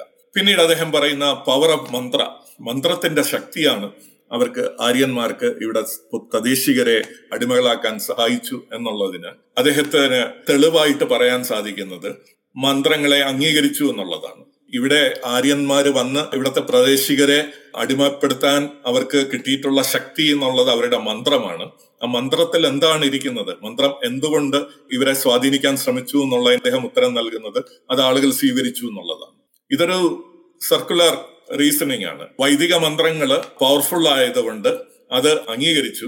അത് എന്തുകൊണ്ട് പവർഫുൾ ആയി എന്ന് ചോദിച്ചു കഴിഞ്ഞാൽ അത് ആളുകൾ അംഗീകരിച്ചത് കൊണ്ടാണ് നമുക്കതിനെ പവർഫുൾ ആയി എന്നുള്ളതിന്റെ തെളിവ് എന്ന് പറയുന്ന ഒരു സർക്കുലർ ആർഗ്യുമെന്റ് ആണ് ഫ്രിഡ് സ്റ്റോൾ ഇതിനെക്കുറിച്ച് നമുക്ക് നൽകുന്നത്. നമുക്കിന്നറിയാം വൈദിക മന്ത്രങ്ങൾ വെസ്റ്റേൺ കൾച്ചേഴ്സിലും മറ്റ് ഈസ്റ്റേൺ കൾച്ചേഴ്സിലും എല്ലാം പോയിട്ടുണ്ട്. അവിടെയൊന്നും നമുക്ക് ഈ ഒരു പ്രതിഭാസം കാണാൻ സാധിച്ചിട്ടില്ല. എങ്ങനെയാണ് വൈദിക മന്ത്രങ്ങളുമായിട്ട് ഒരു കൂട്ടം ആൾക്കാർ വന്നിട്ട് അതിന്റെ ശക്തി കൊണ്ട് ബാക്കിയുള്ളവരെല്ലാം അധിനിവേശപ്പെടുത്തുകയും അവരെ അടിമകളാക്കാൻ കഴിഞ്ഞു എന്നുള്ളത് അത് ഭാരതത്തിൽ മാത്രം നിലനിന്നിരുന്ന ഒരു പ്രതിഭാസമാണ് എന്ന് പറയുന്നതിൽ വളരെയധികം അതിശോക്തിയുണ്ട് എന്നുള്ളതാണ് നമുക്ക് കാണാൻ സാധിക്കുന്നത്.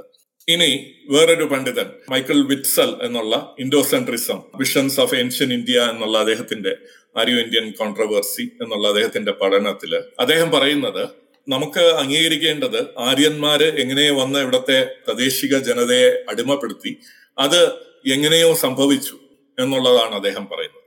അപ്പം ഇത് നമ്മളെ വിറ്റ്സലിന്റെ ഒക്കെ പഠനങ്ങൾ വളരെയധികം ആധികാരികളോടുകൂടി നമ്മുടെ ഈ ആര്യൻ മൈഗ്രേഷൻ തിയറിയൊക്കെ സപ്പോർട്ട് ചെയ്യാൻ വേണ്ടി നമ്മൾ യൂസ് ചെയ്യുന്ന പഠനങ്ങളാണ്. അപ്പം അദ്ദേഹത്തിന്റെ ഒപ്പീനിയനിൽ പോലും ഇത് എങ്ങനെയോ സംഭവിച്ച ഒരു കാര്യമാണ്. എങ്ങനെ സംഭവിച്ചു? വളരെ പ്രധാനപ്പെട്ട ഒരു കാര്യമാണ്. അത് എങ്ങനെയോ സംഭവിച്ചു എന്നുള്ളതാണ് ഇദ്ദേഹം പറയുന്നത്. ഇത് വേദിക് ലാംഗ്വേജ് നമ്മളെ മേൽ അടിച്ചേൽപ്പിച്ചു.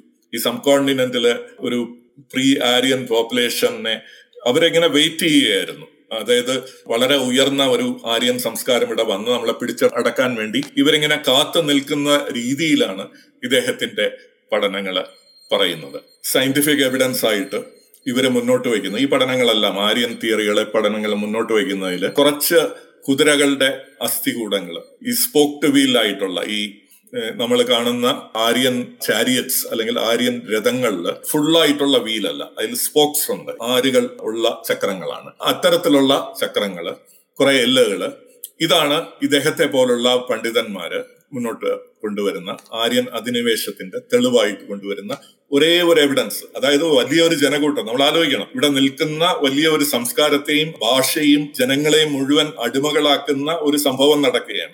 അതിന്റെ തെളിവുകൾ കുറെ കുതിരകളുടെ എല്ലുകളും ഒന്ന് രണ്ട് രഥങ്ങളുടെ വീലുകളുമായിട്ടാണ് ഇവർ മുന്നോട്ട് വരുന്നത്. Edwin Bryant the quest for the origin of Vedic കൾച്ചറിലും അദ്ദേഹം പറയുന്നത് ഇതാണ്. ശൂദ്രാസ് എന്ന് പറയുന്നത് അവരൊരു ഇൻഫീരിയർ പൊസിഷൻ ഓഫ് ദ സൊസൈറ്റിയിലേക്ക് വന്നുപോയത് എങ്ങനെയോ ആര്യന്മാർക്ക് ഇവരുടെ മേൽ അധിനിവേശം ഉണ്ടാക്കി എന്നുള്ളതാണ്. ഇതിന്റെ എല്ലാം ഒരു പ്രശ്നമായിട്ട് നമ്മൾ കാണുന്നത് ഇവിടെ ഒരു സംസ്കാരം ഇല്ലായിരുന്നു എന്നുള്ള ഒരു ധാരണ ഈ ശാസ്ത്രജ്ഞന്മാർക്ക് എല്ലാവർക്കും ഉണ്ട്. അതായത് ഇവർ പറയുന്ന ആയിരത്തി അഞ്ഞൂറ് ബി സി ആയിരം മുതൽ ആയിരത്തി അഞ്ഞൂറ് ബി സിക്ക് മുമ്പ് ഭാരതത്തിൽ പ്രാകൃതമായിട്ടുള്ള ഒരു സംസ്കാരം മാത്രമേ ഉണ്ടായിരുന്നു. ഇവിടെ യാതൊരു രീതിയിലും ചെറുത്തു നിൽക്കാൻ പറ്റാത്ത ഒരു ജനത ഇല്ലായിരുന്നു എന്നുള്ള ഒരു ധാരണയിൽ നിന്നാണ്. ഈ ധാരണ തുടങ്ങുന്നത് എവിടെ നിന്ന് ഉള്ളതാണ് പ്രസക്തം. അതായത് വേദങ്ങൾ ഋഗ്വേദങ്ങൾ എഴുതുമ്പോൾ മാത്രമാണ് നമ്മുടെ ഒരു ചരിത്രം ആരംഭിക്കുന്നത് എന്നുള്ള ആ ഒരു ധാരണയിൽ നിന്നാണ് ഇവർ ഇവരെ കൊണ്ടുവന്നിട്ടുള്ള ഋഗ്വേദത്തിന്റെ ഡേറ്റിംഗും ഇവരെ പറയുന്ന ആയിരത്തി ഇരുന്നൂറ് ബി സിയിൽ അതായത് ഇന്നത്തെ മൂവായിരത്തി ഇരുന്നൂറ് വർഷങ്ങൾക്ക് മുമ്പ് ആണ് ഋഗ്വേദം എഴുതിയിട്ടുള്ളത് എന്നുള്ള ഒരു ഡേറ്റിംഗ് ഇവർ മുന്നോട്ട് വെക്കുന്നുണ്ട് ആ ഡേറ്റിംഗിന്റെ അടിസ്ഥാനം എന്ന് പറയുന്നത് മാക്സ് മുള്ളർ. മാക്സ് മുള്ളറിനെ കുറിച്ച് ഞാൻ കുറച്ചുകൂടെ കഴിഞ്ഞിട്ട് പ്രതിപാദിക്കാം. അദ്ദേഹം തീരുമാനിക്കുകയാണ് ആയിരത്തി ഇരുന്നൂറ് ബി സിയിലാണ് ഋഗ്വേദത്തിന്റെ ആദ്യത്തെ മണ്ഡലങ്ങൾ എഴുതിയിട്ടുള്ളത് എന്ന് അദ്ദേഹം ഒരു നിഗമനം എടുക്കുകയാണ്. അതിനെയാണ് ഇന്ന് എല്ലാവരും അംഗീകരിക്കുന്നത്. അതിന്റെ അടിസ്ഥാനം എന്താണ് എന്ന് ആരും ചോദ്യം ചെയ്യുന്നില്ല എന്നുള്ളതാണ് വളരെ രസകരമായിട്ടുള്ള ഒരു കാര്യം. ഇന്ത്യൻ ഭാരതീയമായിട്ടുള്ള സംസ്കാരത്തിന്റെ തുടക്കം എവിടെയാണ് എന്നുള്ളതിനെ കുറിച്ച് ഏറ്റവും കൂടുതൽ ചിന്തിച്ചിരുന്നത്. ഞാൻ എന്റെ കഴിഞ്ഞ പ്രഭാഷണത്തിൽ പറഞ്ഞതുപോലെ ഇവിടെ വന്നിട്ടുള്ള ആദ്യത്തെ Christian മിഷണറിമാരായിരുന്നു. Scholars like Leon Poliakov Thomas Trautmann അവർ വളരെ വ്യക്തമായിട്ട് പറയുന്നുണ്ട്. ബൈബിളിക്കൽ നോഷനാണ് അതായത് ഒരു ജനവർഗവും ആ ജനവർഗത്തിനൊരു ഭാഷയും ഉണ്ടാകണം എന്നുള്ള ആ ഒരു നോഷനിൽ നിന്നാണ് നമ്മുടെ ഈ ചരിത്രത്തെക്കുറിച്ചുള്ള അടിസ്ഥാനപരമായിട്ടുള്ള ഒരു ഫ്രെയിംവർക്ക് കെട്ടിപ്പടുത്തുന്നത്. അപ്പം ട്രോട്ട്മാന്റെ ലാംഗ്വേജസ് ആൻഡ് നേഷൻസ് അഡ്രിപ്സണിന്റെ Aryan symbols ബ്രയാൻഡിന്റെ quest for the origins of Vedic culture ടാഫറിന്റെ South Asian archaeology എന്നുള്ള പുസ്തകങ്ങളിലെല്ലാം ഇവർ പറയുന്നുണ്ട്. ഈ ബൈബിളിക്കൽ ഫ്രെയിംവർക്ക് എന്ന് പറയുന്നത് ഏതാണ്ട് നാലായിരത്തി ആറ് ബി സിയിൽ എന്താണ് ദൈവം യഹോവ ലോകത്തെ സൃഷ്ടിക്കുന്നത്. അതായത് പ്രസന്റിൽ നിന്ന് ആറായിരം വർഷങ്ങൾക്ക് മുമ്പാണ് ലോകം സൃഷ്ടിക്കപ്പെടുന്നത്. അത് കഴിഞ്ഞിട്ട് ഏതാണ്ട് രണ്ടായിരത്തി അഞ്ഞൂറ് ബി സിയിൽ ഒരു വലിയ വെള്ളപ്പൊക്കം ഉണ്ടാകുന്നു ഒരു പ്രളയം ഉണ്ടാകുന്നു അതിൽ നോഹയും നോഹയുടെ പേടകത്തിൽ കുറെ ജീവജാലങ്ങളും ആയിട്ട് രക്ഷപ്പെടുന്നു. ആ പ്രളയത്തിന് ശേഷം നോഹയുടെ മൂന്ന് പുത്രന്മാര് ജാപ്പറ്റ് ഷെമ്മ് ഹാം എന്നുള്ള മൂന്ന് പുത്രന്മാരുടെ സന്തതി പരമ്പരയായിട്ട് ഇന്ന് നമ്മൾ കാണുന്ന മനുഷ്യവർഗം മുഴുവൻ ഉത്ഭവിക്കുന്നു. എന്നുള്ളത് യൂറോപ്പിൽ ഇരുണ്ട കാലഘട്ടത്തിൽ നമുക്കറിയാം യൂറോപ്പ് ഏതാണ്ട് ആയിരം ആയിരത്തി അഞ്ഞൂറ് വർഷത്തോളം അവരുടെ ഡാർക്ക് ഏജസ് എന്ന് പറയും. ആ ഡാർക്ക് ഏജസിൽ നിലനിന്നിരുന്ന ഒരു ചിന്താഗതിയാണ്. അതായത് ഈ ബൈബിളിക്ക് ബൈബിളിക്കൽ ഒരു പ്രളയവും ആ പ്രളയത്തിന് ശേഷം ജനസമൂഹങ്ങൾ ഉണ്ടാവുകയും ആ ജനസമൂഹത്തിൽ മൂന്ന് നോഹയുടെ പുത്രന്മാരിൽ നിന്നാണ് അവർ ഉത്ഭവിക്കുന്നതെന്നും അവർ ഒരു ഭാഷയായിരുന്നു ആദ്യം സംസാരിച്ചിരുന്നതെന്നും അവരൊരു ടവർ ഓഫ് ബേപ്പിൾ എന്ന് പറയുന്ന ഒരു സാധനം ഉണ്ടാക്കാൻ ശ്രമിക്കുകയും അവർ ഒരു ഭാഷ സംസാരിക്കുന്നവരുടെ ഭാഷ ഫ്രാഗ്മെന്റ് ചെയ്യപ്പെടുകയും ദൈവം ഒരു ശാപം കൊടുത്ത് ഇവർ പല ഭാഷകൾ സംസാരിക്കുന്ന വർഗങ്ങളാക്കി മാറ്റുകയും അങ്ങനെ ഈ വർഗങ്ങളെല്ലാവരും അകന്നു പോവുകയും അവർ ലോകത്തിന്റെ പല ഭാഗത്ത് പോയി കുടിയേറുകയും അവിടെ നിലയുറപ്പിക്കുകയും ചെയ്തു എന്നുള്ളതാണ് ഈ ബൈബിൾ വേർഷൻ പറയുന്നത്. അതിനൊരു ഡേറ്റിംഗും ഉണ്ട്. നാലായിരത്തി നാലായിരത്തി നാല് ബി സിയിൽ നാലായിരത്തി ആറ് ബി സിയിലാണ് ലോകം സൃഷ്ടിക്കപ്പെടുന്നത്. രണ്ടായിരത്തി അഞ്ഞൂറ് ബി സിയിൽ പ്രളയം നടക്കുന്നു. അത് കഴിഞ്ഞ് ഒരു അഞ്ഞൂറ് വർഷം വർഗങ്ങൾക്കെല്ലാം പോയി സെറ്റിൽ ചെയ്യാനുള്ള ഒരു സമയം നൽകുന്നു. ആ ഒരു ഏജിൽ നിന്നാണ് മാക്സ് മുള്ളറെ പോലുള്ള ഇൻഡോളജിസ്റ്റുകൾ ഒരു രണ്ടായിരം ബി സിയിലായിരിക്കണം രണ്ടായിരം ബി സിക്ക് ശേഷമായിരിക്കണം ഈ ആര്യൻ വർഗങ്ങൾ ഭാരതത്തിലേക്ക് വന്നത് എന്നുള്ള ഒരു ഡേറ്റിംഗ് ഉണ്ടാക്കും. ആ ഡേറ്റിംഗിൽ നിന്നാണ് അദ്ദേഹം ഋഗ്വേദത്തിന്റെ ഒരു ഋഗ്വേദം എഴുതപ്പെട്ടത് ഈ ഒരു ഏജിലാണ് എന്ന് അദ്ദേഹം സ്ഥിരീകരിക്കുന്നു. ആ ഒരു ഡേറ്റിംഗ് ആണ് അതായത് ആയിരത്തി അഞ്ഞൂറ് ബി സിയിൽ ആയിരത്തി ഇരുന്നൂറ് ബി സിയിലാണ് ഋഗ്വേദം എഴുതപ്പെട്ടത് എന്നുള്ള ആ ഒരു ഡേറ്റിംഗ് എടുക്കുന്നത് ഈ പറയുന്ന പല ഈ പറയുന്ന ഒരു ബൈബിളിക്കൽ ഒരു ഫ്രെയിംവർക്കിൽ നിന്നുകൊണ്ടാണ്. ട്രോട്ട്മാന്റെ അദ്ദേഹം ആയിരത്തി തൊള്ളായിരത്തി തൊണ്ണൂറ്റി ഒമ്പതിലെ ആര്യൻ ആൻഡ് ബ്രിട്ടീഷ് ഇന്ത്യ. ട്രോട്ട്മാന്റെ തന്നെ രണ്ടായിരത്തി ആറിലെ languages and nations conversation in colonial South India ട്രോട്ട്മാന്റെ introduction to what is Aryan debate എന്നുള്ള അദ്ദേഹത്തിന്റെ പുസ്തകങ്ങളിൽ ഈ കാര്യങ്ങളെ കുറിച്ച് അദ്ദേഹം വ്യക്തമായിട്ട് തെളിവുകളോടുകൂടി അദ്ദേഹം പ്രതിപാദിക്കുന്നുണ്ട്. അന്ന് ഈ ഒരു ഫ്രെയിംവർക്കിൽ നിന്നുകൊണ്ടാണ് ഇൻഡോളജിസ്റ്റുകൾ അല്ലെങ്കിൽ ഓറിയന്റോളജിസ്റ്റുകൾ എന്ന് പറയുന്ന സംസ്കൃത ഗ്രന്ഥങ്ങളെ തർജമ ചെയ്ത് ഭാരത സംസ്കാരത്തെക്കുറിച്ച് പഠിക്കാൻ ശ്രമിച്ച വ്യക്തികളും ചെയ്തത്. ഈ ഒരു ഫ്രെയിംവർക്കിൽ നിന്നുകൊണ്ടാണ് അവരുടെ പഠനങ്ങൾ നടത്തിയത്. വില്യം ജോൺസ് എന്ന് പറയുന്ന ഒരു ജഡ്ജ് ഈസ്റ്റ് ഇന്ത്യ കമ്പനിയുടെ എംപ്ലോയി ആയിട്ടുള്ള കൽക്കട്ടയിൽ വന്ന് ജഡ്ജിയാകുകയും ചെയ്ത് അദ്ദേഹമാണ് ആദ്യമായിട്ട്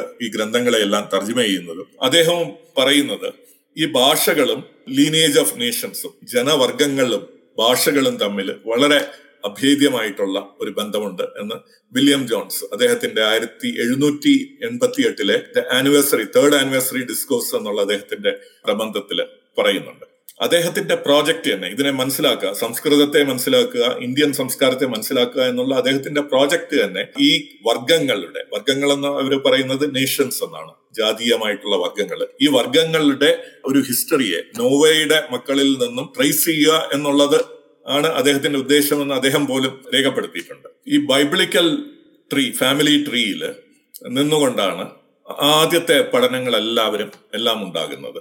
ആ പഠന രീതിയിൽ നിന്നുകൊണ്ടാണ്. അതിന് വളരെ വിശദമായിട്ട് ഞാൻ എന്റെ കഴിഞ്ഞ പ്രഭാഷണത്തിൽ പറയുകയുണ്ടായി. പതിനെട്ടാം നൂറ്റാണ്ടിൽ വന്നിട്ടുള്ള ചിന്താഗതികളെല്ലാം വരുന്നത് ഈ ഒരു ബൈബിളിക്കൽ ഫാമിലി ട്രീയിൽ നിന്ന് നമുക്ക് എങ്ങനെ മനുഷ്യവർഗത്തിന്റെ ചരിത്രം പഠിക്കാൻ സാധിക്കും എന്നുള്ളതിനെ കുറിച്ചുള്ള ഒരു പഠന രീതിയാണ് നമ്മൾ കാണുന്നത്. അതിനെ അടയാളപ്പെടുത്തുന്ന ആയിരത്തി എഴുന്നൂറ്റി എട്ടിലെ ഹിസ്റ്ററി ജനറൽ എന്നുള്ള കെട്രോ ഫ്രാൻസോവിന്റെ ബുക്ക് ഹ്യുവറ്റ് ആയിരത്തി എഴുന്നൂറ്റി ഇരുപത്തി ഏഴിലെ history of commerce and navigation in the ancient world Croze history of Christianity in India ആയിരത്തി എഴുന്നൂറ്റി എഴുപത്തി ഏഴിലെ പെറി കോറിഡോവിന്റെ പഠനങ്ങൾ എല്ലാം സൂചിപ്പിക്കുന്നത് ഈ ബ്രാഹ്മണർ എന്ന് പറയുന്നത് പ്രോജനി ഓഫ് ചാപ്പറ്റ് എന്ന നോവായുടെ പുത്രന്റെ സന്തതി പരമ്പര ആണ് എന്നാണ് ഇവർ കണക്കാക്കുന്നത്. അപ്പൊ ഇവരുടെ ബ്രാഹ്മണ്യസത്തിന്റെ ഒറിജിൻ എന്ന് പറയുന്നത് ഈ ഒരു കടന്നുവരവിലുണ്ടായ അതായത് ചാപ്പറ്റിന്റെ പുത്രന്മാര് ഭാരതത്തിലേക്ക് കടന്നു വരികയും അങ്ങനെയാണ് ഇവിടെ ഒരു ജനതതി ഉണ്ടായതും എന്നുള്ളതാണ് ഇവർ പറയുന്നത്. അപ്പോഴവിടെ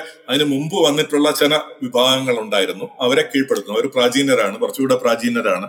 അവരെ കീഴ്പ്പെടുത്തുന്നു എന്നുള്ളതാണ് ഇവരെ കണ്ടെത്തുന്നത്. പതിനെട്ടാം നൂറ്റാണ്ട് മുതൽ നമ്മുടെ എല്ലാ പഠനങ്ങൾ ഒരു ഹിന്ദു റിലിജിയനെയും സ്ഥാപിക്കുന്നുണ്ട്. എങ്ങനെയാണോ ക്രിസ്ത്യാനിറ്റി ഇസ്ലാം പോലുള്ള റിലിജിയങ്ങൾ സെമറ്റിക് മതങ്ങൾ എന്ന് നമ്മൾ പറയുന്ന മതങ്ങൾ അതേ രീതിയിലുള്ള ഒരു ഒരു മതത്തെയും അവർ സ്ഥാപിക്കുന്നു. ആ മതത്തിന്റെ പൗരോഹിത്യ വർഗമായിട്ടാണ് ബ്രാഹ്മണിക്കൽ വിഭാഗങ്ങളെ കാസ്റ്റുകളെ കാണുന്നത്. അവരുടെ ഗ്രന്ഥങ്ങളായിട്ടാണ് വേദങ്ങൾ മതഗ്രന്ഥങ്ങൾ ഏറ്റവും ഹിന്ദുയിസത്തിന്റെ മതഗ്രന്ഥങ്ങൾ എന്ന് പറയുന്നത് വേദങ്ങളാണെന്നും ഇവരെ കണക്കാക്കുന്നു. അപ്പൊ അന്ന് ഹിന്ദുയിസത്തിൽ വാസ്തവത്തിൽ അവർ ബൗദ്ധന്മാരെയും ജൈനന്മാരെയും എല്ലാം ഉൾപ്പെടുത്തിയിട്ടുണ്ട്. ക്കന്മാരെ എല്ലാം ഉൾപ്പെടുത്തിയിട്ട് അവരുടെ എല്ലാം ആധിപതികളായിട്ടുള്ള പൗരോഹിത്യം എന്ന് പറയുന്നത് ബ്രാഹ്മണരെന്നും അവരുടെ ഗ്രന്ഥങ്ങൾ വേദങ്ങളാണെന്നും അവർ അനുമാനിക്കുന്നു.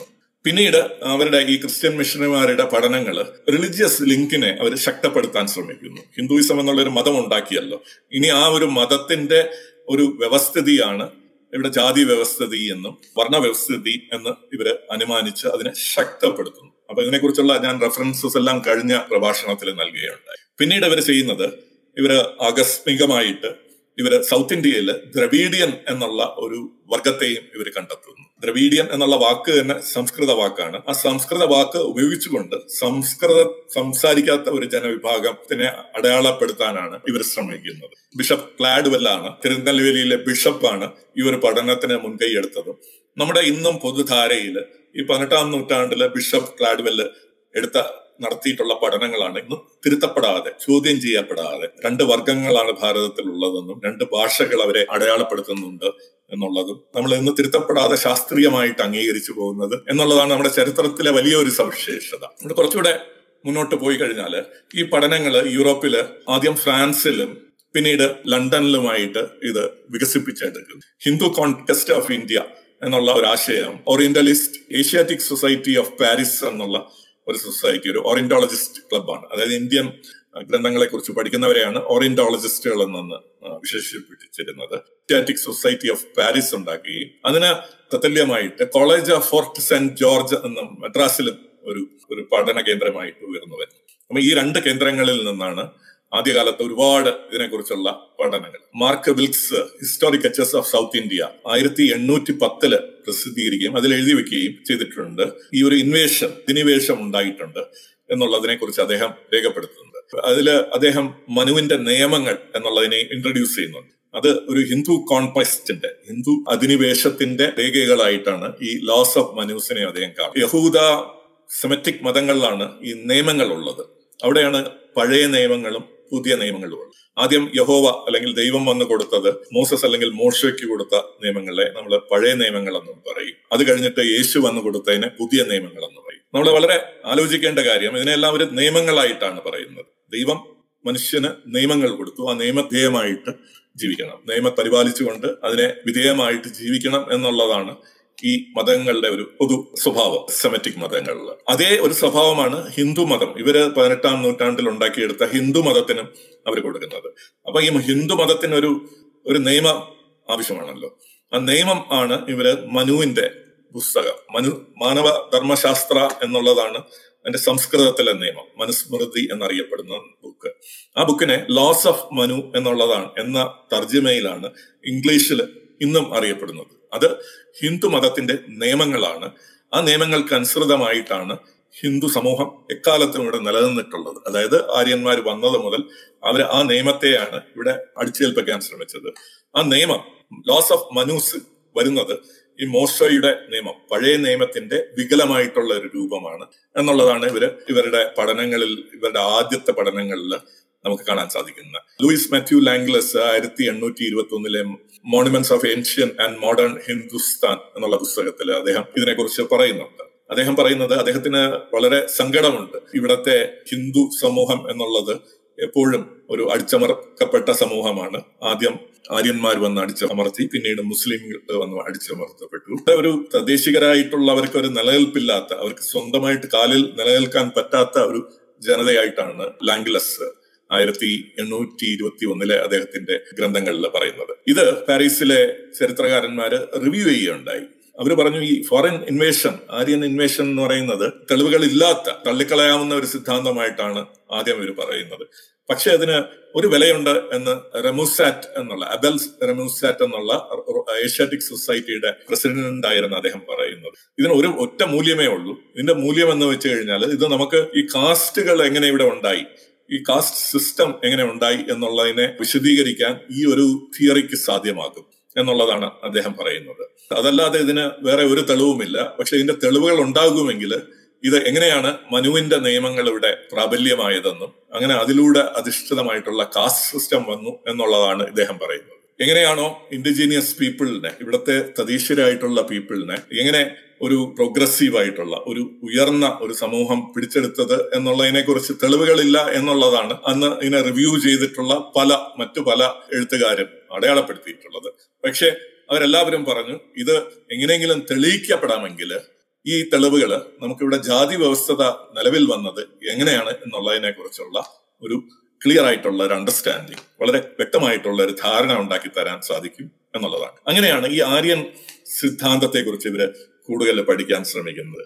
അപ്പോൾ അവർ അതിന് തെളിവുകളായിട്ട് ഈ ഉത്തരേന്ത്യയിൽ പോലും നിലനിൽക്കുന്ന ശൂദ്രന്മാര് മറ്റ് വർണങ്ങൾ ഇവർ തമ്മിൽ ഭാഷയിൽ വ്യത്യാസമുണ്ട് ഇവരുടെ തൊലി നിറത്തിൽ വ്യത്യാസമുണ്ട് ഇവരുടെ കസ്റ്റംസിൽ ഇവരുടെ ചില ആചാരങ്ങളിൽ വ്യത്യാസമുണ്ട് എന്നുള്ള രീതിയിൽ പല തെളിവുകളും ആയിരത്തി എണ്ണൂറുകളിൽ പലരും കണ്ടെത്താൻ ശ്രമിച്ചിട്ടുണ്ട്. അപ്പൊ അങ്ങനെ അത് ശരിയാണ് എന്നുള്ള രീതിയിൽ പല ഗ്രന്ഥങ്ങളും നമുക്ക് കാണാൻ സാധിക്കും. പിന്നീട് നോർത്ത് ഇന്ത്യയിലെ ജനവിഭാഗങ്ങളെ കീഴ്പ്പെടുത്തുകയും അതിൽ പ്രദേശികരെ ശൂദ്രന്മാരാക്കി മാറ്റുകയും ചെയ്തതിനു ശേഷം ആര്യന്മാര് തെക്കോട്ട് അധിനിവേശം എക്സ്പാൻഡ് ചെയ്യുകയും ചെയ്തു. അവരുടെ ഒരു കോൺകസ്റ്റ് സൗത്തിലേക്ക് എക്സ്പാൻഡ് ചെയ്യുന്നു. ആ എക്സ്പാൻഷന്റെ കാര്യങ്ങളെ കുറിച്ചും ഇവർ തെളിവുകൾ എടുക്കാൻ ശ്രമിക്കുന്നു. അപ്പോൾ അവർ പുരാണങ്ങളിലും ഇതിഹാസങ്ങളിലും രാമായണം ഉൾപ്പെടെയുള്ളവയിൽ അവർ രാക്ഷസന്മാരും ആര്യന്മാരും തമ്മിലുള്ള സംഘട്ടനങ്ങൾ അവർ കണ്ടെത്തുകയും അങ്ങനെ അതിന്റെ ഒരു ചരിത്ര രേഖയായിട്ടാണ് ഇത് ഒരു ആര്യൻ അധിനിവേശം ഇവിടെ വസ്തുതകളിൽ അധിഷ്ഠിതമാണ് എന്നുള്ള ഒരു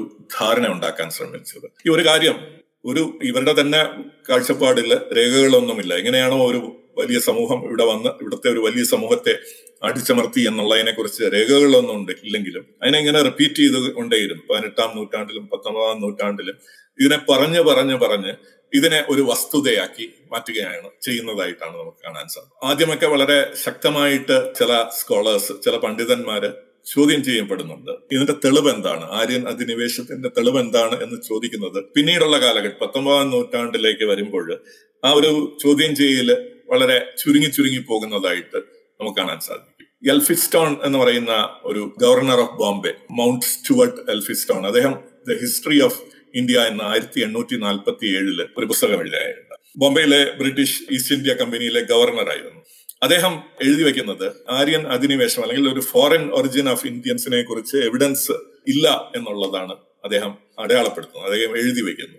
എന്നിട്ട് അദ്ദേഹം പറയുന്നു എന്നാലും എനിക്കത് അംഗീകരിക്കേണ്ടി വരുന്നു. കാരണം ഇവിടത്തെ ഒരു കാസ്റ്റ് സിസ്റ്റത്തിന്റെ എക്സിസ്റ്റൻസ് നമുക്ക് വിശദീകരിക്കണമെങ്കിൽ ഇത്തരത്തിലുള്ള ഒരു വൈദേശികമായിട്ടുള്ള ഒരു ആക്രമണം ഉണ്ടെങ്കിൽ മാത്രമേ നമുക്ക് അതിനെ ന്യായീകരിക്കാൻ സാധിക്കൂ എന്നാണ് ഹെൽഫിസ്റ്റോൺ പറയുന്നത്. അതിന്റെ ഹിസ്റ്ററി ഓഫ് ഇന്ത്യയിൽ. പിന്നീട് ഈ ഒരു രണ്ട് വർഗങ്ങൾ ആര്യനും അനാര്യനുമായിട്ടുള്ള വർഗങ്ങളെ കുറിച്ചുള്ള ഒരു തിയറിറ്റിക്കൽ ഫ്രെയിം വർക്ക് ഉണ്ടാക്കാനുള്ള ശ്രമങ്ങൾ തുടങ്ങുന്നതായിട്ട് നമുക്ക് കാണാൻ സാധിക്കും. ഈ പറഞ്ഞതുപോലെ തെളിവുകളില്ല എന്ന് പറയുമ്പോഴും ഇവർ തെളിവുകൾ ഉണ്ടാക്കാനുള്ള ശ്രമങ്ങൾ തുടർന്നുകൊണ്ടേയിരിക്കും.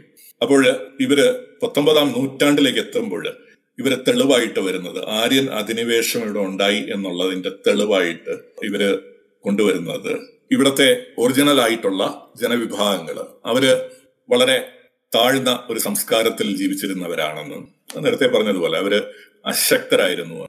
അവർ വളരെ ശക്തരായിട്ടുള്ള ഈ മനുവിന്റെ ലോസ് പോലുള്ള ലോ നിയമ ബുക്കുകളുമൊക്കെ ആയിട്ട് വരുന്ന ആര്യൻ വംശജരെ ചെറുത്തു നിൽക്കാൻ കഴിവില്ലാത്തവരുമായിരുന്നുവെന്നും പിന്നീട് അവർക്ക് അധീനരായിട്ട് അവർ അക്സെപ്റ്റ് ചെയ്യുകയാണ്. അവർ ഈ ഒരു സ്ലേവറി അല്ലെങ്കിൽ ഒരു അടിമത്വം അക്സെപ്റ്റ് ചെയ്യും അവർ അവരുടെ ആര്യന്മാരുടെ മതവും സിവിലുമായിട്ടുള്ള മതപരവും മതത്തിന് പുറത്തുള്ള സിവിൽ പരമായിട്ടുള്ള ഇൻസ്റ്റിറ്റ്യൂഷൻസിനെ അവരുടെ ജീവിതത്തിലേക്ക് അംഗീകരിക്കുകയും ചെയ്യുന്നു. അങ്ങനെ ഈ രണ്ട് വിഭാഗങ്ങൾ രണ്ട് റേസുകളാണ് രണ്ട് വർഗങ്ങളാണ് രണ്ട് നേഷൻസ് ആണ്. രണ്ട് ജനസ്ഥിതികളാണ് രണ്ട് ഭാഷകൾ സംസാരിക്കുന്ന ആൾക്കാരാണ്. അവർ അധിനിവേശത്തിലൂടെ ഒരു രാഷ്ട്രമായിട്ട് മാറുന്നു. ഹിന്ദുയിസം എന്നുള്ള ഒരു മതത്തിന്റെ കുടക്കീഴിൽ അവർ യോജിക്കപ്പെടുകയും ആ യോജിപ്പിക്കപ്പെടുന്നതിൽ കൂടെ അവരൊരു സോഷ്യൽ ഇനിക്വാലിറ്റിയെ അസമത്വത്തെ അവരുടെ പാരമ്പര്യമായിട്ട് അംഗീകരിക്കുകയും ചെയ്യുന്നു എന്നുള്ളതാണ് ഇവരുണ്ടാക്കിയിട്ടുള്ള ഫ്രെയിംവർക്ക് അതിനവര് രാക്ഷസർ എന്നാണ് എന്നുള്ള പദങ്ങൾ പുരാണങ്ങളിൽ പറയുന്നത്.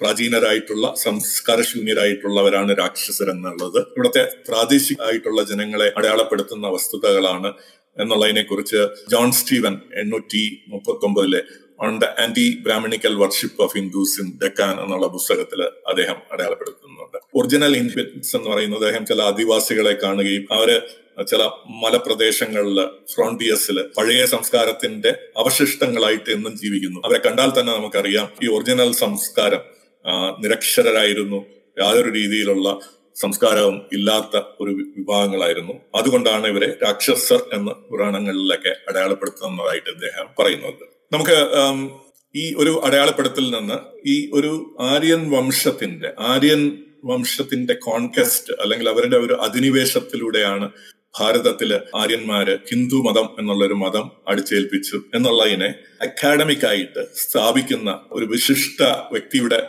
ജീവിതത്തിലൂടെ കടന്നുപോയിട്ട് അദ്ദേഹത്തിന്റെ പഠനങ്ങളിലൂടെ കടന്നുപോയിട്ട് നമുക്ക് ഈ ഒരു പ്രഭാഷണം അവസാനിപ്പിക്കാം. ഒരു പത്ത് പതിനഞ്ച് മിനിറ്റ് കൊണ്ട് ഈ വ്യക്തി നമ്മൾ പലരും കേട്ടിരിക്കും മാക്സ് മുള്ളർ എന്നുള്ള വ്യക്തിയാണ്. അദ്ദേഹത്തെ മോക്ഷ മുള്ളർ എന്ന് വിശേഷിപ്പിക്കുന്നു.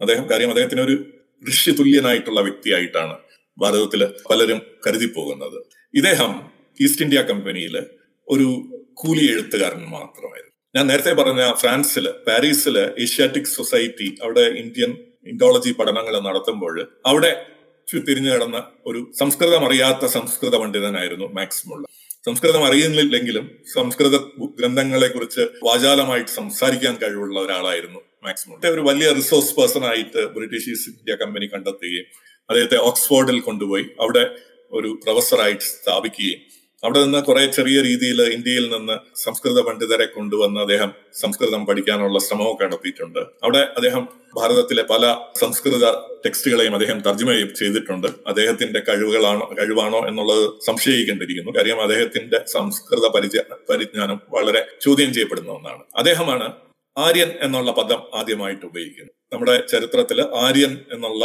വൈദേശികമായിട്ടുള്ള അധിനിവേശം നടത്തുന്ന ഇവിടെ വൈദിക മതം കൊണ്ടുവന്നിട്ടുള്ള ഒരു വർഗത്തെ കുറിച്ച് ആദ്യമായിട്ട് പറയുന്നത് ഈ മാക്സ് മുള്ളറാണ്.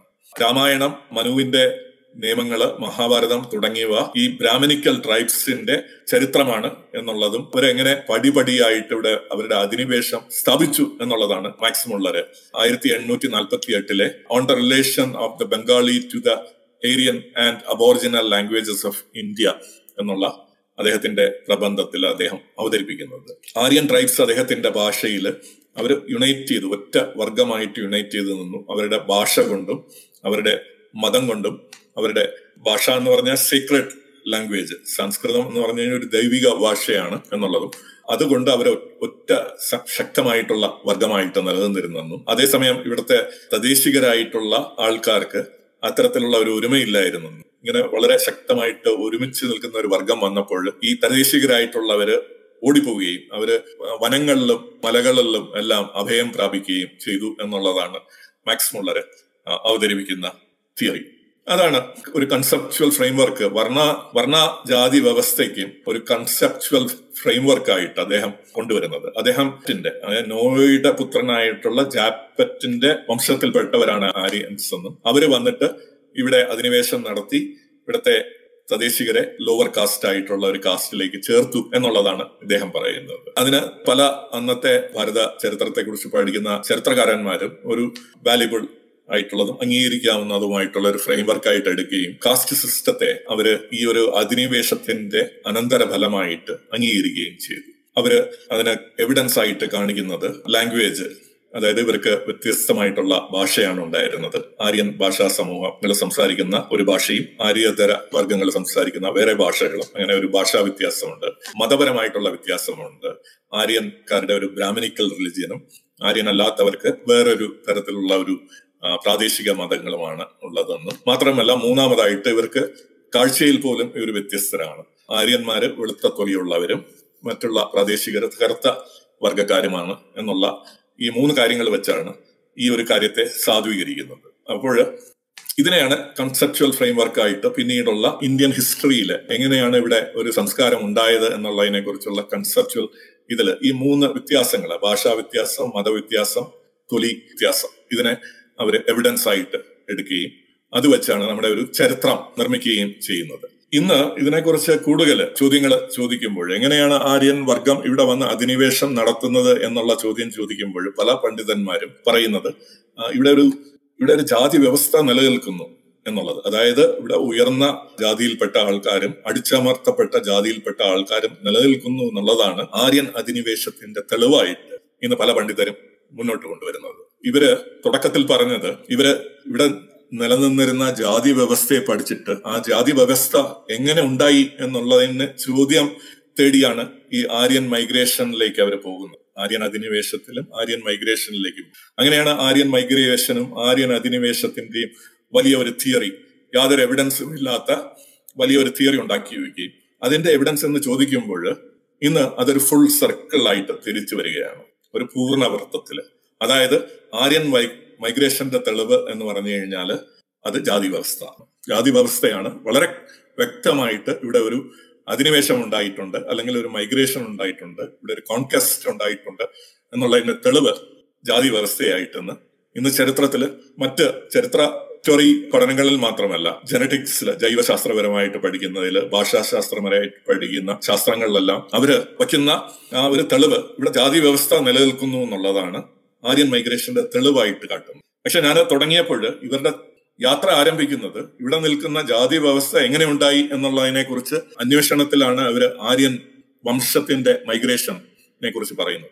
ജാതി വ്യവസ്ഥ നിൽക്കുന്നതിന്റെ കാരണം മൈഗ്രേഷൻ ആണെന്നും മൈഗ്രേഷന്റെ തെളിവ് എന്തെന്ന് ചോദിച്ചു കഴിഞ്ഞാൽ ജാതി വ്യവസ്ഥയാണ് എന്നുള്ള ഒരു സർക്കുലർ ആർഗ്യുമെന്റിൽ ഇവരെത്തി നിൽക്കുന്നു എന്നുള്ളതാണ് നമ്മുടെ ചരിത്രത്തിന്റെ വളരെ വിചിത്രമായിട്ടുള്ള ഒരു പ്രതിഭാസമായിട്ട് നിൽക്കുന്നത്. മോഡേൺ സയൻസും ടെക്നോളജിയും ഒക്കെ നമുക്കതൊന്നും അറിയാം. നമ്മൾ ഇന്ന് വളരെ ആധുനികമായിട്ടുള്ള ഒരു സമൂഹത്തിലാണ് ജീവിക്കുന്നത്. ലോകം മുഴുവൻ സയൻസും ടെക്നോളജിയും പതിനാറാം നൂറ്റാണ്ടിലെ പതിനേഴാം നൂറ്റാണ്ടിലെയും യൂറോപ്പിലെ ഇരുണ്ട കാലഘട്ടത്തിൽ നിന്ന് വ്യത്യസ്തമായിട്ടുള്ള ഒരു കാലഘട്ടത്തിലേക്ക് നമ്മൾ മാറിയിട്ടുണ്ട്. എന്നിരുന്നാലും നമ്മുടെ ഭാരത ചരിത്രത്തിന്റെ ഏറ്റവും വലിയ കറുത്ത പാട് എന്നുള്ളത് ഈ യൂറോപ്യൻ ഇരുണ്ട കാലഘട്ടത്തിന്റെ യൂറോപ്യൻ ഡാർക്ക് ഏജസിന്റെ ബൈബിളിക്കൽ ഫ്രെയിം വർക്കുകളിൽ അതായത് ലോകസൃഷ്ടിയും നോഹയുടെ പ്രളയവും അതിനുശേഷവും മനുഷ്യരാശിയുടെ മൈഗ്രേഷനും അവർ സെറ്റിൽ ചെയ്യുന്ന കാര്യങ്ങളെയും അധിഷ്ഠിതമാക്കിയിട്ടാണ് ഇന്ന് നമ്മുടെ ചരിത്രം ഇന്നും പഠിപ്പിക്കപ്പെടുന്നതും ഇന്നും അതിനെക്കുറിച്ച് ഗവേഷണം ചെയ്യപ്പെടുന്നത്.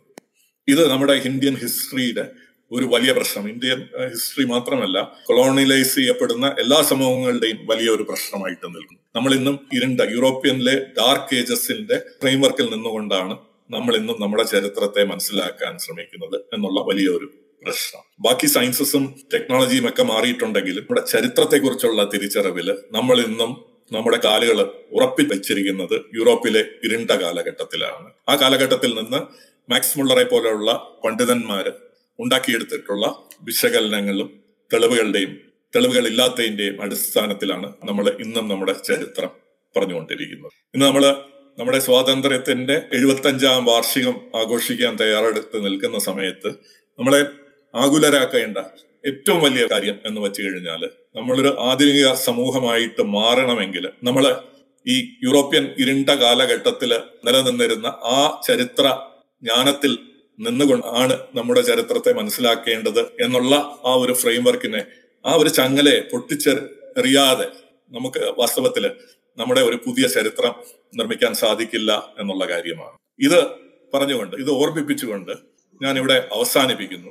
ഞാൻ പറയാൻ ശ്രമിച്ചത് ചുരുക്കി പറഞ്ഞു കഴിഞ്ഞാൽ ആര്യൻ അധിനിവേശം എന്നുള്ള തിയറി അത് നിലനിൽക്കുന്നത് യാതൊരു രീതിയിലുള്ള തെളിവുകളുടെയും അടിസ്ഥാനത്തിലല്ല. ആര്യൻ മൈഗ്രേഷൻ ആയാലും അധിനിവേശമായാലും. ഇവിടെ നിലനിൽക്കുന്ന ഒരു സമൂഹത്തിൽ ഒരു സമൂഹത്തെ പുറത്തുനിന്ന് വന്നുള്ള ഒരു സമൂഹം പിടിച്ചെടുത്തു. അവരുടെ ഭാഷയും അവരുടെ സംസ്കാരവും അടിച്ചേൽപ്പിച്ചു എന്നുള്ള ആ ഒരു നിഗമനത്തിലെത്താൻ നമുക്ക് എവിഡൻസ് ഒന്നുമില്ല.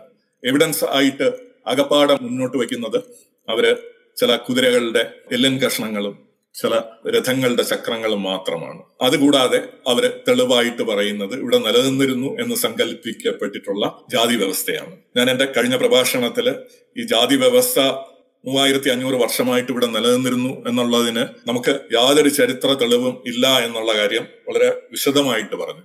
അതിനെ ആര്യൻ മൈഗ്രേഷന്റെ തെളിവായിട്ട് അവർ കൊണ്ടുവരുമ്പോൾ ഈ ആര്യൻ മൈഗ്രേഷൻ തിയറി അല്ലെങ്കിൽ ആര്യൻ ഇൻവേഷൻ തിയറി എത്ര വികലമായിട്ടുള്ള ഒരു തിയറിയാണ്. എത്ര വികലമായിട്ടുള്ള ഒരു ചരിത്ര രചനയാണ് എന്നുള്ളത് നമുക്ക് മനസ്സിലാക്കാൻ സാധിക്കും. ഇത് പറഞ്ഞുകൊണ്ട് ഞാൻ അവസാനിപ്പിക്കുന്നു.